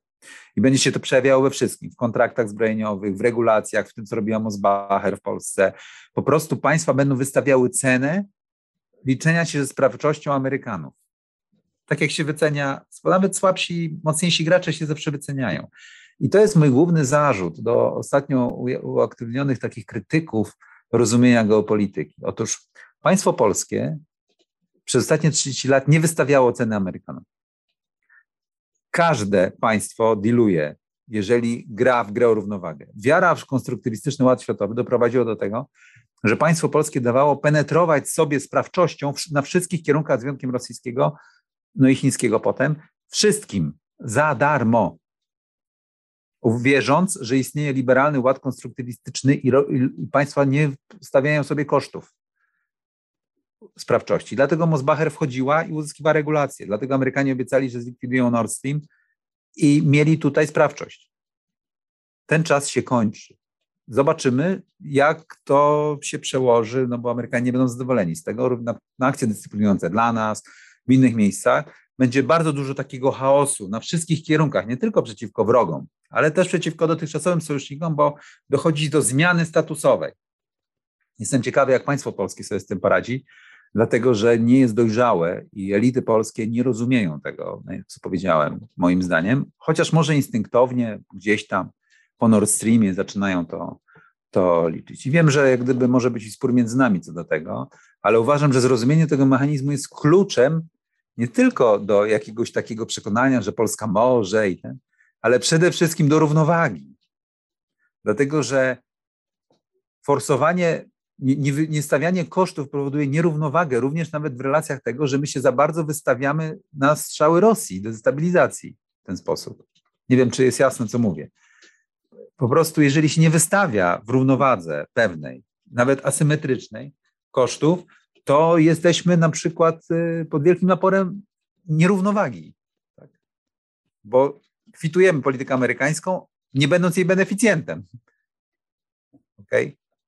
Także to jest, bo zabezpiecza bardziej sytuację pokojową niż prowadzi do, do destabilizacji. E, no i to są konsekwencje Afganistanu. Zobaczymy ostatecznie, jak to się skończy i jak Amerykanie sobie poradzą.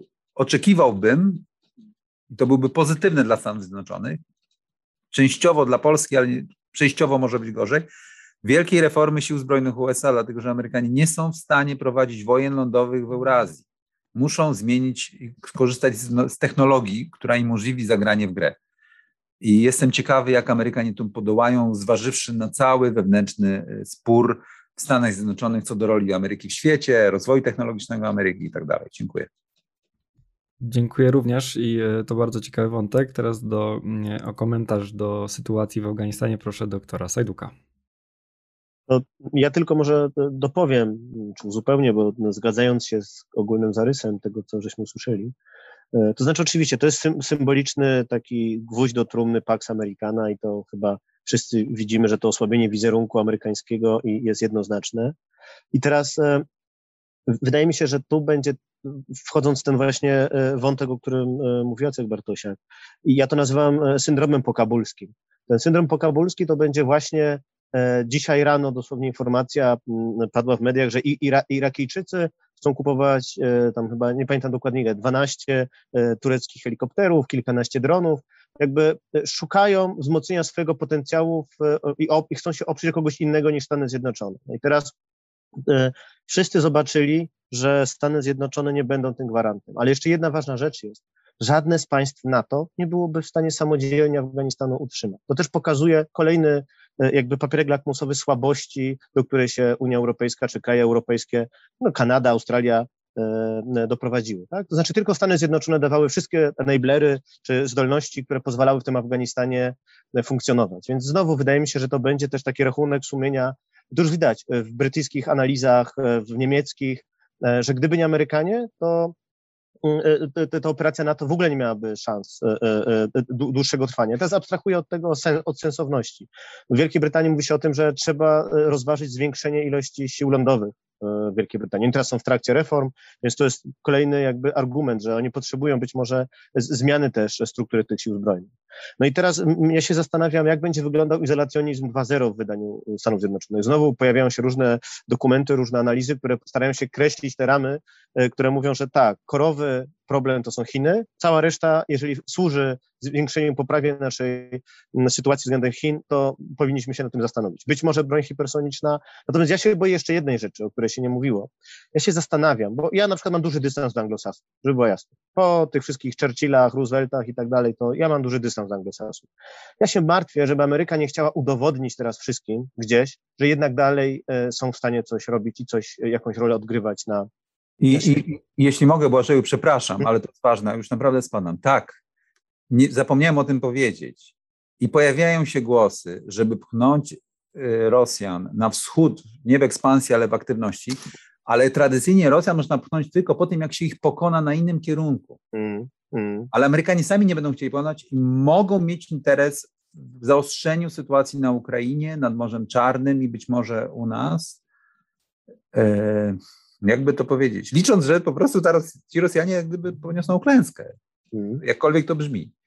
Będą to jest bardzo niebezpieczne. Gdzie mogli zamanifestować, tak, tak. tak ja potencjalnie boję. dobra dla Polski, bo, bo jak gdyby daje szansę, że nie będzie nowej Jałty, tylko Rosjanie się tam pchną, tak to zupełnie co innego.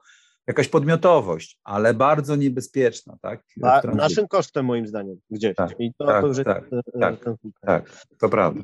I, I tu dodam tylko jeszcze jeden, e, jedno uzupełnienie. Znaczy, są różni sojusznicy Stanów Zjednoczonych. Ja, ja ich bym sobie tak podzielił od tych, którzy mają zasoby, żeby utrzymać swoją e, niepodległość i tych, którzy nie mają, oraz tych, którzy potrzebują e, amerykańskiej pomocy albo nie potrzebują. I teraz w tej grupie krajów, które posiadają zdolności, nie potrzebują amerykańskiego wsparcia, żeby utrzymać swoją podmiotowość, to mamy Francję, Wielką Brytanię, Niemcy, Arabię Saudyjską, Czechy, Słowację, Węgry, to są nasi sąsiedzi.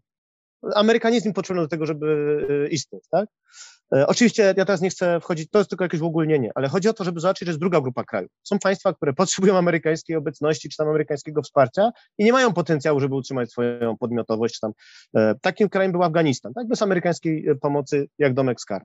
Takim państwem wydaje mi się też jest w dużej mierze Irak, ale to już nieważne, ale my też takim państwem jesteśmy, Rumunia, Litwa. I teraz jak się popatrzy na politykę zakupową i to, jak my nasze siły zbrojne tworzymy, to jest to, co Jacek Bartosiak powiedział wcześniej, no to e, e, nasycamy poza tym tureckim jakimś wybrykiem po to, żeby Amerykanom trochę pokazać, że się złościmy, nasycamy swoje siły zbrojne amerykańskimi systemami, uzbroj systemami uzbrojenia, E, co w tym całym, tej układance jest bardzo zastanawiające. Oczywiście jeszcze możemy się zastanowić nad innymi e, e, walorami, no ale pogłębiamy swoją zależność od tego sojusznika, podczas gdy wydaje mi się, że trendem będzie to, o czym mówił Jacek Bartosiak, na całym świecie. No, kraje Zatoki Perskiej zastanawiają się, no to kurczę, na kogo teraz jeszcze, jak dywersyfikować swoje bezpieczeństwo, bo my mamy trudną sytuację, bo tak, z jednej strony bezpieczeństwo, kim możemy bezpieczeństwo w naszej części świata dywersyfikować? No to Niemcami, albo no kim? No, no, no za bardzo no, na Rosję to jest nierealne. Gospodarczo mamy Niemców, e, no ale to kto, kto mógłby być e, tutaj dla nas tym e, właśnie elementem, który by, pozwoliłby ten trade-off, o którym Jacek mówił, budować. I teraz to, to mówię teraz o poziomie jakby systemu. Teraz jeszcze dosłownie trzy zdania, bo chciałem zejść przez poziom systemu, jakby państwa i jednostki. I teraz dla, to jest dla nas problem. Jak się teraz odnaleźć w tym świecie, kiedy Ameryka, no widzimy, że król jest nagi. E, ale też bym nie przesadzał z tym, bo mm, to jak mówię, to, to mm, Amerykanie e, moim zdaniem wcale nie muszą stabilizować e, tego obszaru świata. Moja teza od samego początku była taka, że to nie służy koniecznie polskim interesom, bo niestety przy całym jakby szacunku do, do i, i zrozumieniu jakby niestabilne e, podbrzusze Federacji Rosyjskiej nie jest naszym problemem, mówiąc już tak bardzo zimno i, brutalnie. I ten Afganistan targany różnymi opimowymi walkami i, i klanami wcale nie dla, dla Polski nie stanowił tak bezpośredniego zagrożenia. I, i, e, ale do tego jeszcze dojdę. Na poziomie państwowym jeszcze dosłownie dwa, dwa zdania mnie interesują. Takie pytanie mi się wydaje. Z czego będą żyć talibowie?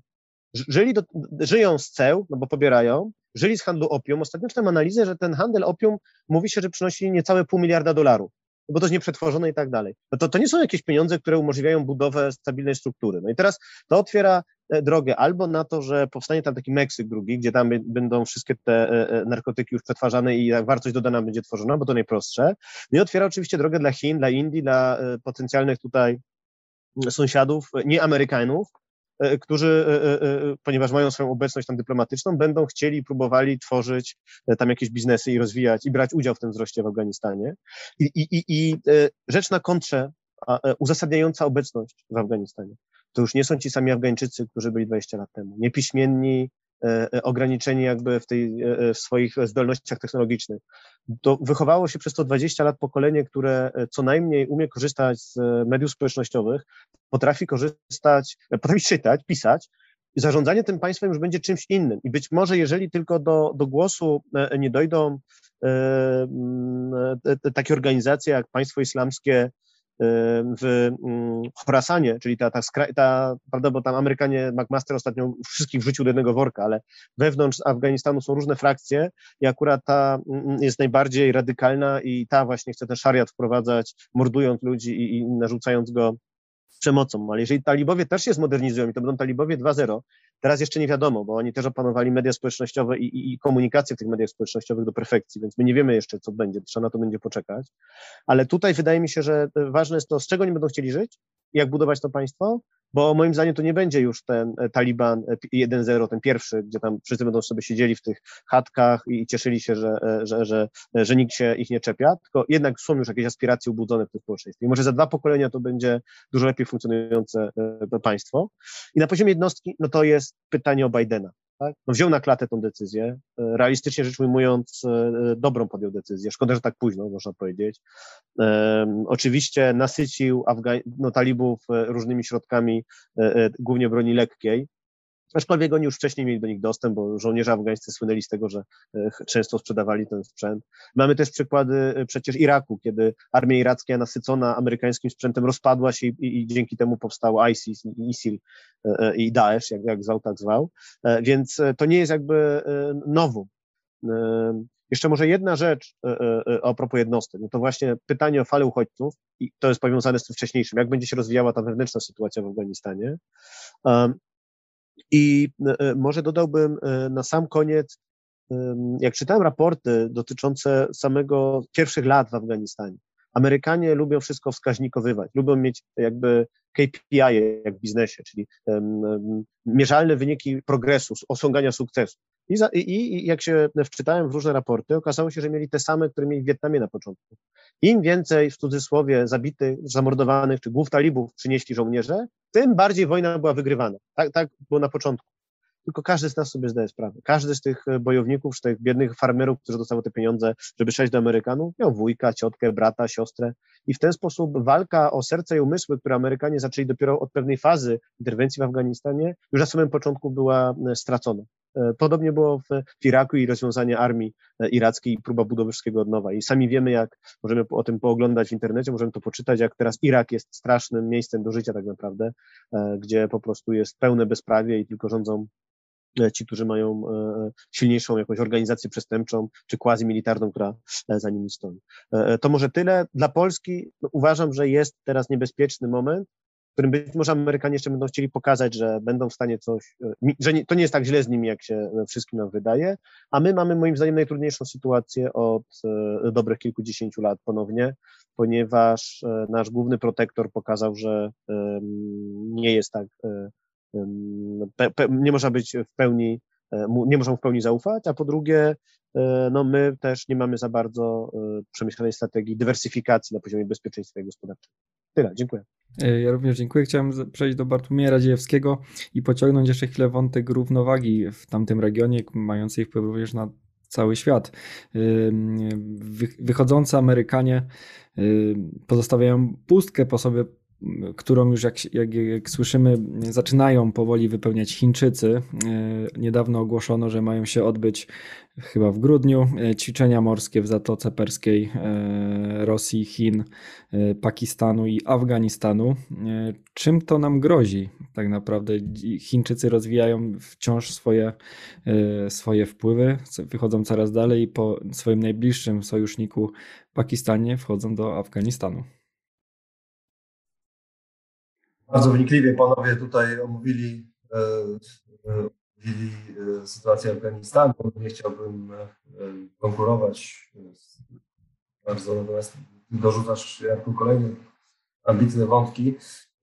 Ja może spróbuję trochę uzupełnić na poziomie syntetycznym. To znaczy, mówiliście o tym, że była to strategicznie dobra decyzja, bardzo źle wykonana. Może słowo o tym dlaczego, tak? czyli może nie, nie każdy to wie. Strategicznie dobra, dlatego że niepotrzebne nie wiązała obecność tam gdzie indziej. Tak? Fatalnie wykonana, dlatego że podważająca wiarygodność e, Ameryki jako sojusznika, ale w ogóle jako mocarstwa. E, Joe Biden e, powiedział nieprawdę o tym, że nie było celem, nie była celem transformacja Afganistanu to był cel, prawda? I to pokazuje klęskę może nie tyle samej, w mniejszym stopniu, jak mówi Jacek Bartosiak, liberalnej teorii stosunków międzynarodowych, co takiej koncepcji zwanej liberalną hegemonią, czy jak ja wolę mówić, liberalnym imperializmem, którą e, szeroko krytykuje John Mearsheimer w swojej książce The Great Illusion, wkrótce wydamy ją po polsku, e, zakładającą właśnie przekształcanie całego świata, czy możliwość przekształcania i i sensowność przekształcania całego świata na podobieństwo Stanów Zjednoczonych za, e, czy za demokratycznego Zachodu. E, e, czas wejścia do Afganistanu i do Iraku to był szczytowy moment wiary w tego rodzaju koncepcje, symboliczny też, prawda, bo w momencie wchodzenia do Afganistanu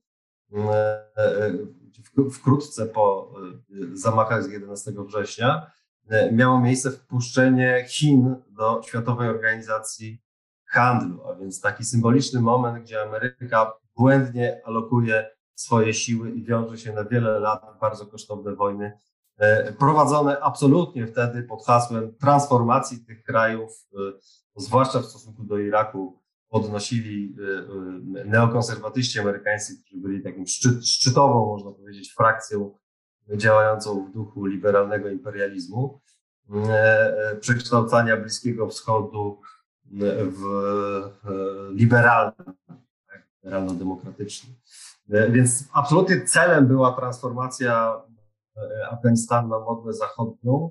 To ten cel się w pewnym momencie rozmył i jak się zdaje, nawet amerykańscy demokraci już bardzo mało to wierzą, bo gdyby tak nie było, to nie mogło być mowy o pozostawaniu tam w jakim innym celu po 2011 roku, kiedy to zabito same Bin Ladena i rozbito Al-Kaidę. Jako żywo amerykańska okupacja w węższym sensie straciła wtedy e, e, sens. No długo by mówić o amerykańskim blamarzu, powiedziano na ten temat już sporo, ale tak elementarne błędy jak e, prognozy Joe Bidena, że Taliban prawdopodobnie nie opanuje większości kraju, czy że nie będziemy widzieć, nie będziemy widzieć ludzi czepiających się z dachu amerykańskiej ambasady odlatujących samolotów.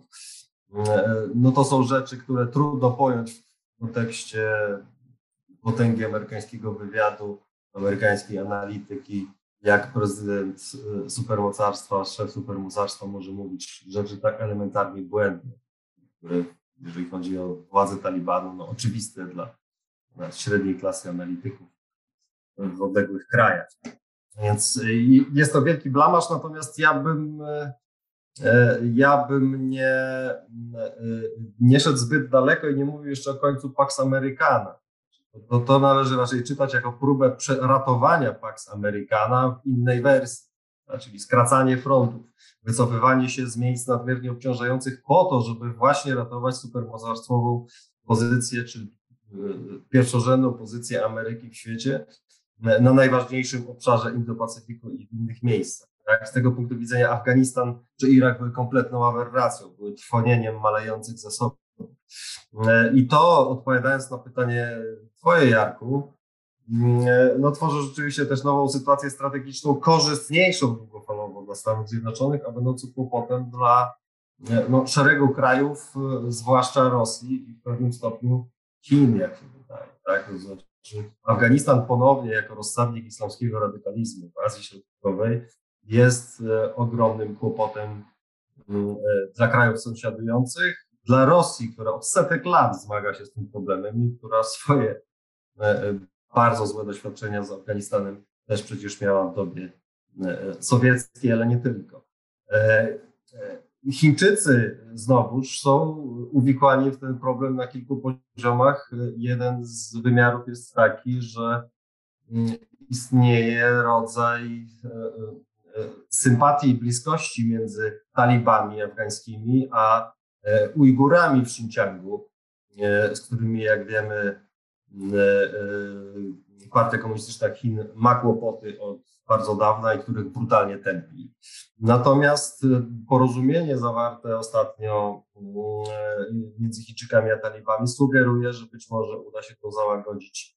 Jednocześnie Chińczycy wchodzą na ilość poziomach z inwestycjami, ze współpracą, starają się rzeczywiście skorzystać z sytuacji w duchu takiego pragmatyzmu, który prowadzą bez jakichś ideologicznych E, e, celów. No jednocześnie warto może powiedzieć, że talibowie wykazali się wielką zręcznością i to, co uważaj siadę, to talibanie 2.0, to, e, to jest rzecz ciekawa. Tak? Znaczy, to jest grupa, która robiła w ostatnich latach bardzo dużo, żeby przekonać świat, że już nie jest tym, nie są tymi radykałami islamskimi co kiedyś, że to jest islam pokojowy, że to jest islam szanujący prawa człowieka, że to jest islam jednocześnie pragmatyczny, zdolny do E, zawierania cywilizowanych porozumień i ich dotrzymywania, czego zresztą przykładem jest w jakimś sensie to obecne, e, obecny proces, bo przecież to pokłosie porozumienia zawartego przez prezydenta Trumpa, zakładającego, że Amerykanie wreszcie kończą tę nielubianą tak przez talibów okupację w zamian za nieatakowanie ich sił przez talibów i niebranie władzy przemocą. Co do zasady, talibowie dotrzymali e, tego porozumienia. No co pokażą dalej, to jest e, wielkie pytanie, z pewnością e, wzrost, wzrost radykalizmu islamskiego w Azji Środkowej jest pewny. Pytanie wielkie o ISIS i o dalsze losy regionu, natomiast to będzie mm, długofalowo prawdopodobnie spory kłopot dla Rosji. Dzisiaj zupełnie otwartym tekstem szereg polityków rosyjskich mówi e, na ten temat, mimo że Rosja nie graniczy z Afganistanem. E, e, o tym uważni obserwatorzy na pewno zwrócili uwagę na choćby wypowiedź, wypowiedź wicepremiera Borysowa o, z ofertą taniej broni dla wszystkich sąsiadów Afganistanu, na słowa samego prezydenta Putina i szereg, szereg innych, a więc to miękkie podbrzusze rosyjskie tutaj znowu jest bardziej narażony na ciosy. Mm, dziękuję. Jeszcze kwestii organizacyjnej. E, popełniłem e, tutaj błąd. W ćwiczeniach będzie brał udział Iran, nie Afganistan. Tutaj przepraszam bardzo za wprowadzenie błąd. E, w międzyczasie musieliśmy pożegnać doktora Bartosiaka, którego gonią, gonią inne obowiązki. Natomiast też poproszę doktora Sokałę, który na bieżąco co tydzień w niezbędniku zagranicznym Nowej Konfederacji relacjonował wydarzenia w Afganistanie. Jeszcze tu, jeśli mogę skomentować króciutko, Afganistan wydaje się kolejnym przykładem e, działalności Chin, którzy, które w przeciwieństwie do Stanów Zjednoczonych e, współpracujących na zasadzie e, obronno, obronnej zapewniają przede wszystkim pieniądze, co widać było po innych krajach Azji Południowo-Wschodniej czy, czy państewkach Pacyfiku. Y, o Chinach za chwilkę, y, natomiast ponieważ Bartłomiej Radziejewski na koniec swojej wypowiedzi wywołał Rosję, mówiąc, że nie graniczy z Afganistanem, to ja sobie pozwolę na taki żart kiedyś dosyć popularny i przypuszczam, że będzie znowu coraz popularniejszy w związku z wydarzeniami, których mogę się spodziewać. Y, to nieprawda, że Rosja nie graniczy z Afganistanem, bo Rosja graniczy z kim chce. I e, w związku z tym, jak chce graniczyć z Afganistanem, to będzie, a tak naprawdę graniczy oczywiście za pośrednictwem byłych republik Związku Radzieckiego Środkowoazjatyckich. Więc nie tylko, nie, nie, nie tylko wątki e, negatywne, również humor znajdziecie Państwo w naszym programie. Dla ocieplenia klimatu. To dosyć czarny humor z tą Rosją graniczącą z kim chce, no ale no takie są realia. Y, I drugi wątek rosyjski. Przykład, przykład Białorusi jako żywo ten czarny humor podkręca. Niestety. I z tym y, humorem czasem trochę rodem z dowcipów o poruczniku Różewskim, niestety obawiam się, będzie nam coraz częściej towarzyszył. Natomiast y, drugi wątek rosyjski, do którego chciałem się odnieść, został wywołany przez Jacka Bartosiaka, który powiedział, że Amerykanie wynoszą się teraz z Afganistanu bardziej poobijani niż kiedyś Rosjanie. Przeciwko temu muszę zaprotestować. Co prawda czas łagodzi rany, y, ale ja tam te czasy pamiętam z autopsji. Ja akurat y, ostatnie lata Związku Radzieckiego i jego konwulsje miałem okazję obserwować y, nie tylko przez internet, którego wtedy nie było, ale z bliska, przebywając w Związku Radzieckim i w niektórych już zdobywających niepodległość republikach radzieckich.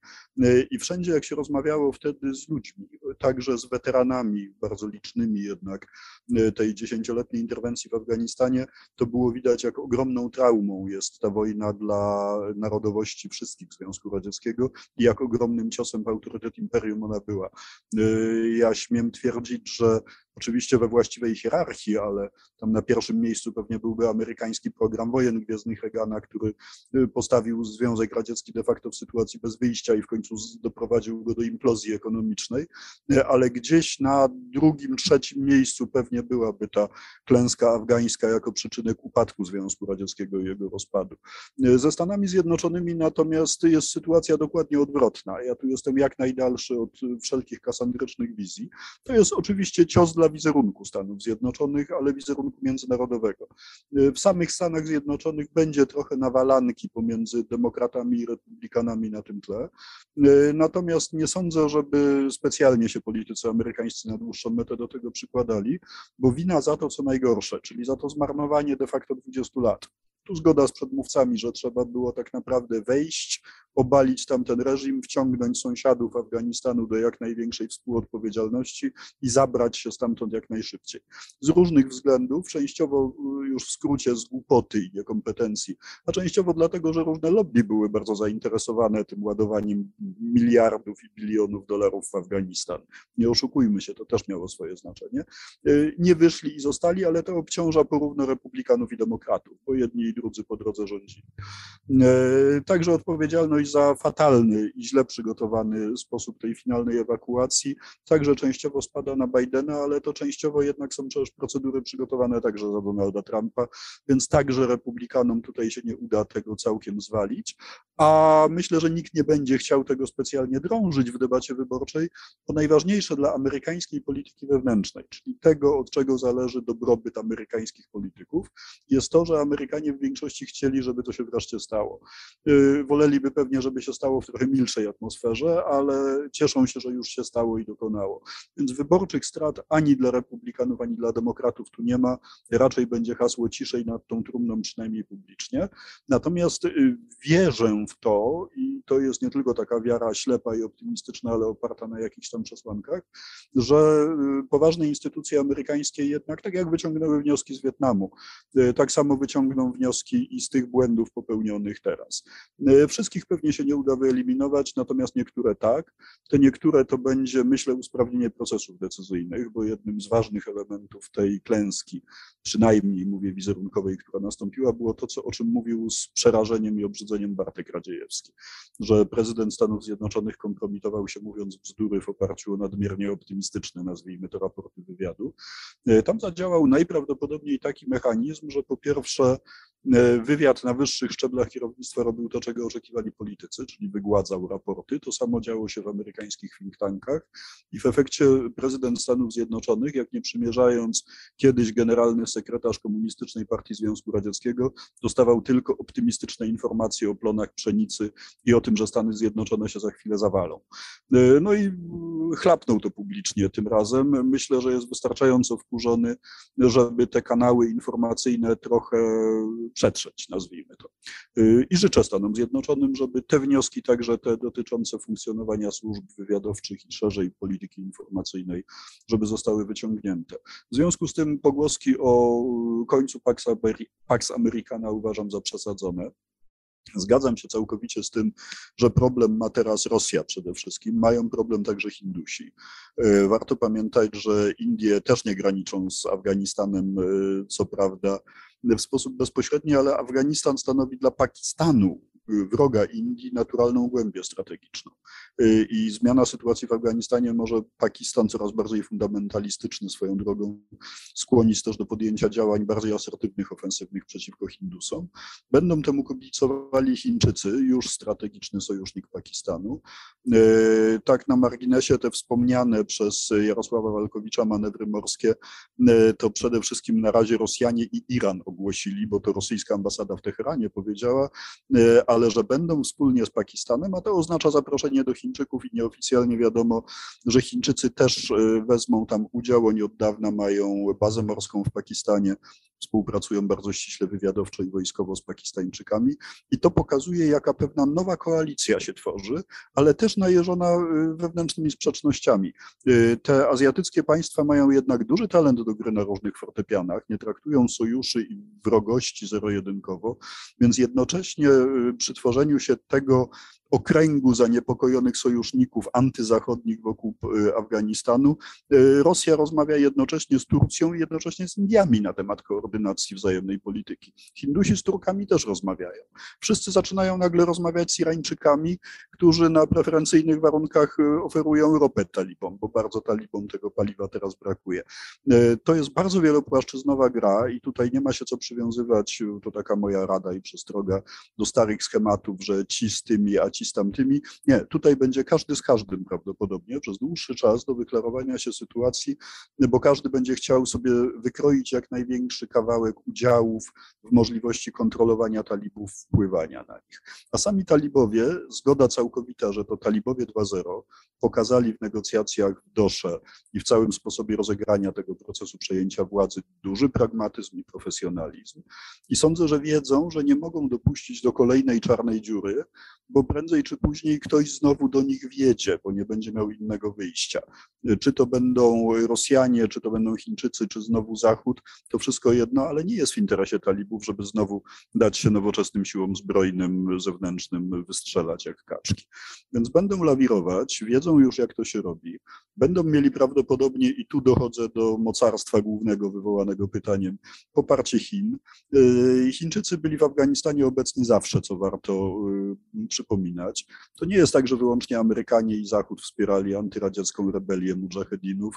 Chińczycy też to robili yy, pieniędzmi, instruktorami wojskowymi i tak dalej.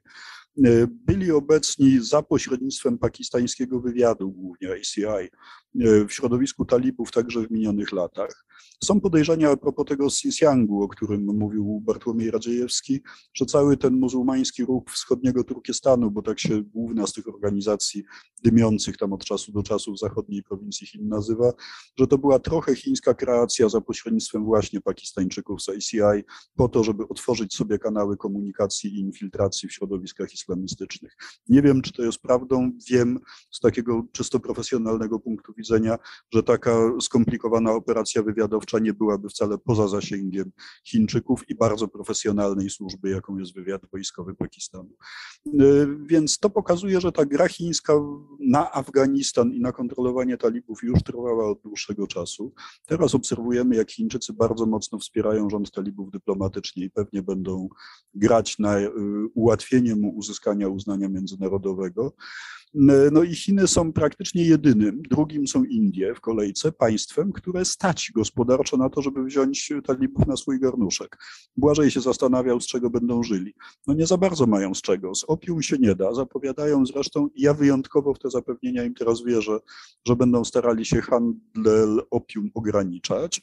E, szansa dla Unii Europejskiej, trochę przewrotnie to mówię. Talibowie zresztą wysłali taki sygnał, że bardzo chętnie przyjmą pomoc rolniczą w zakresie e, wdrażania nowych rodzajów upraw, które mogłyby pola opiumowe zastąpić i dać utrzymanie biednym afgańskim rolnikom. E, Chińczycy natomiast są w stanie wyłożyć i gotówkę, której Talibanowi bardzo brakuje, i dostarczyć technologię i pomoc w ważnych, potrzebnych inwestycjach infrastrukturalnych. Zapewne to zrobią. Ceną będzie oczywiście bez bezpieczna eksploatacja kopalni miedzi, które już kupili ładnych kilka lat temu. Ceną będzie prawdopodobnie dostęp do potencjalnie dużych złóż litu, bardzo ważnego surowca dla nowoczesnych gałęzi przemysłu. E, no tylko, że teraz e, ta układanka toczyłaby się w naturalną stronę. Afganistan, kolejny protektorat chiński. No tylko, drodzy Państwo, e, tą nadmierną zależnością talibów od Chin nie będą zainteresowani ani sami talibowie, bo są już chyba na tyle mądrzy, że wiedzą, w przeciwieństwie do polskiego rządu niekiedy, że nie stawia się y, wszystkiego na jednego konia i nie pada przed jednym władcą wyłącznie na kolana. A po drugie, y, Rosja wcale nie będzie szczęśliwa, widząc jak asymetria w relacjach rosyjsko-chińskich zmienia się na korzyść Chin. Y, Hindusi na pewno nie będą szczęśliwi z takiego rozwoju wypadku, nie będzie Iran i Turcja, więc ta koalicja sił, które będą miały, zostawiam już Zachód na boku, bo to oczywiste, ta koalicja sił, która będzie zainteresowana w tym, żeby te chińskie wpływy nie były tam nadmierne, y, może mieć całkiem egzotyczne kształty, ale całkiem sporą siłę oddziaływania. Y, reasumując, strasznie ciekawa gra y, się zapowiada. Dobra wiadomość dla komentatorów i analityków siedzących o tysiące kilometrów dalej w ciepłych fotelach. Fatalna wiadomość niestety dla samych Afgańczyków.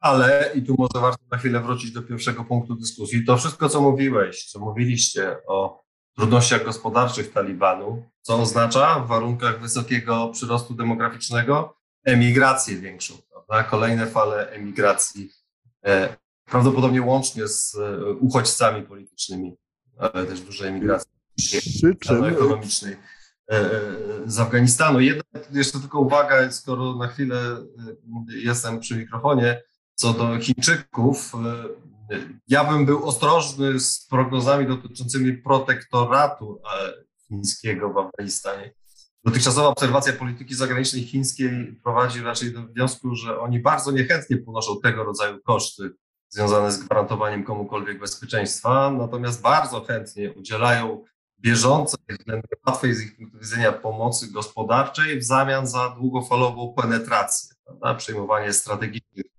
Zgoda całkowita. i mm, budowanie z takiej długofalowej, strategicznej obecności o charakterze uzależniającym. Zwłaszcza Zgoda, zgoda całkowita. Tak. Trochę przez analogię do wcześniejszych wątków, czarną robotę w terenie będzie odwalał Pakistan prawdopodobnie za swojego chińskiego mocodawcę. Natomiast Chińczycy dokładnie tak jak powiedziałeś, pieniądze, technologia, doradcy, a w zamian za to ważne inwestycje i pewność, że jak rząd w Kabulu będzie chciał podjąć ważną decyzję albo będzie musiał głosować w ONZ, to zadzwoni do Pekinu i zapyta, jak ma to zrobić. To, to jeszcze adwocent. Nie lekceważył- Dwa zdania. Mhm. Okej. Tylko jeszcze jedno, dobrze?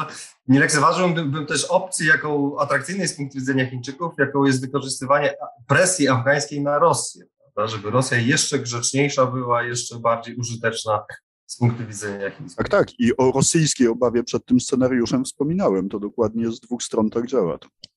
Tylko, tylko jedno adwocem, e, e, nie wiem, czy to dobrze wybrzmiałem, mówię o symbolicznym końcu Pax Americana, w tym sensie nie mówimy o tym, że nagle Amerykanie, prawda, e, upadli i upadną. Okej, okej. to E, Dobra, nie, to tylko tak, tam, żeby nie było, że tu, bo ja akurat wciąż wierzę w amerykańską potęgę, ale to mimo tego, że mam dystans do anglosasów. Natomiast tylko jeszcze jedna, może jedna rzecz taka drobiazg, bo tu miałem więcej wynotowanych, ale jedna rzecz tylko.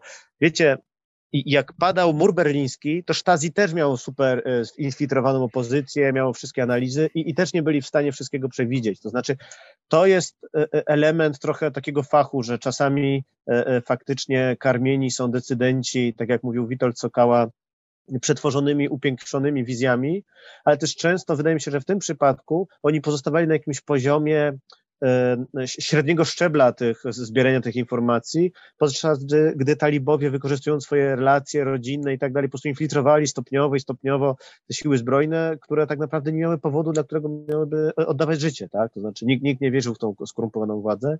Natomiast chodzi mi o to, że no, te błędy analityczne się e, zdarzają. No, Związek Radziecki też bardzo szybko się posypał i też się nie zgadzam z tym, co akurat już nieobecny, ale e, to padło, e, no nie, no bardzo, bardzo e, Sowietów zabolała interwencja w Afganistanie. To świadczą o tym dane po prostu pokazujące, ile, ile, e, jaki to był duży wysiłek, żeby utrzymać te siły zbrojne i, i i też ludzki. To już nie będę przeciągał. Dziękuję. E, Dziękujemy Państwu za, e, za obejrzenie całego programu. Zapraszamy do oglądania kolejnego odcinka za miesiąc.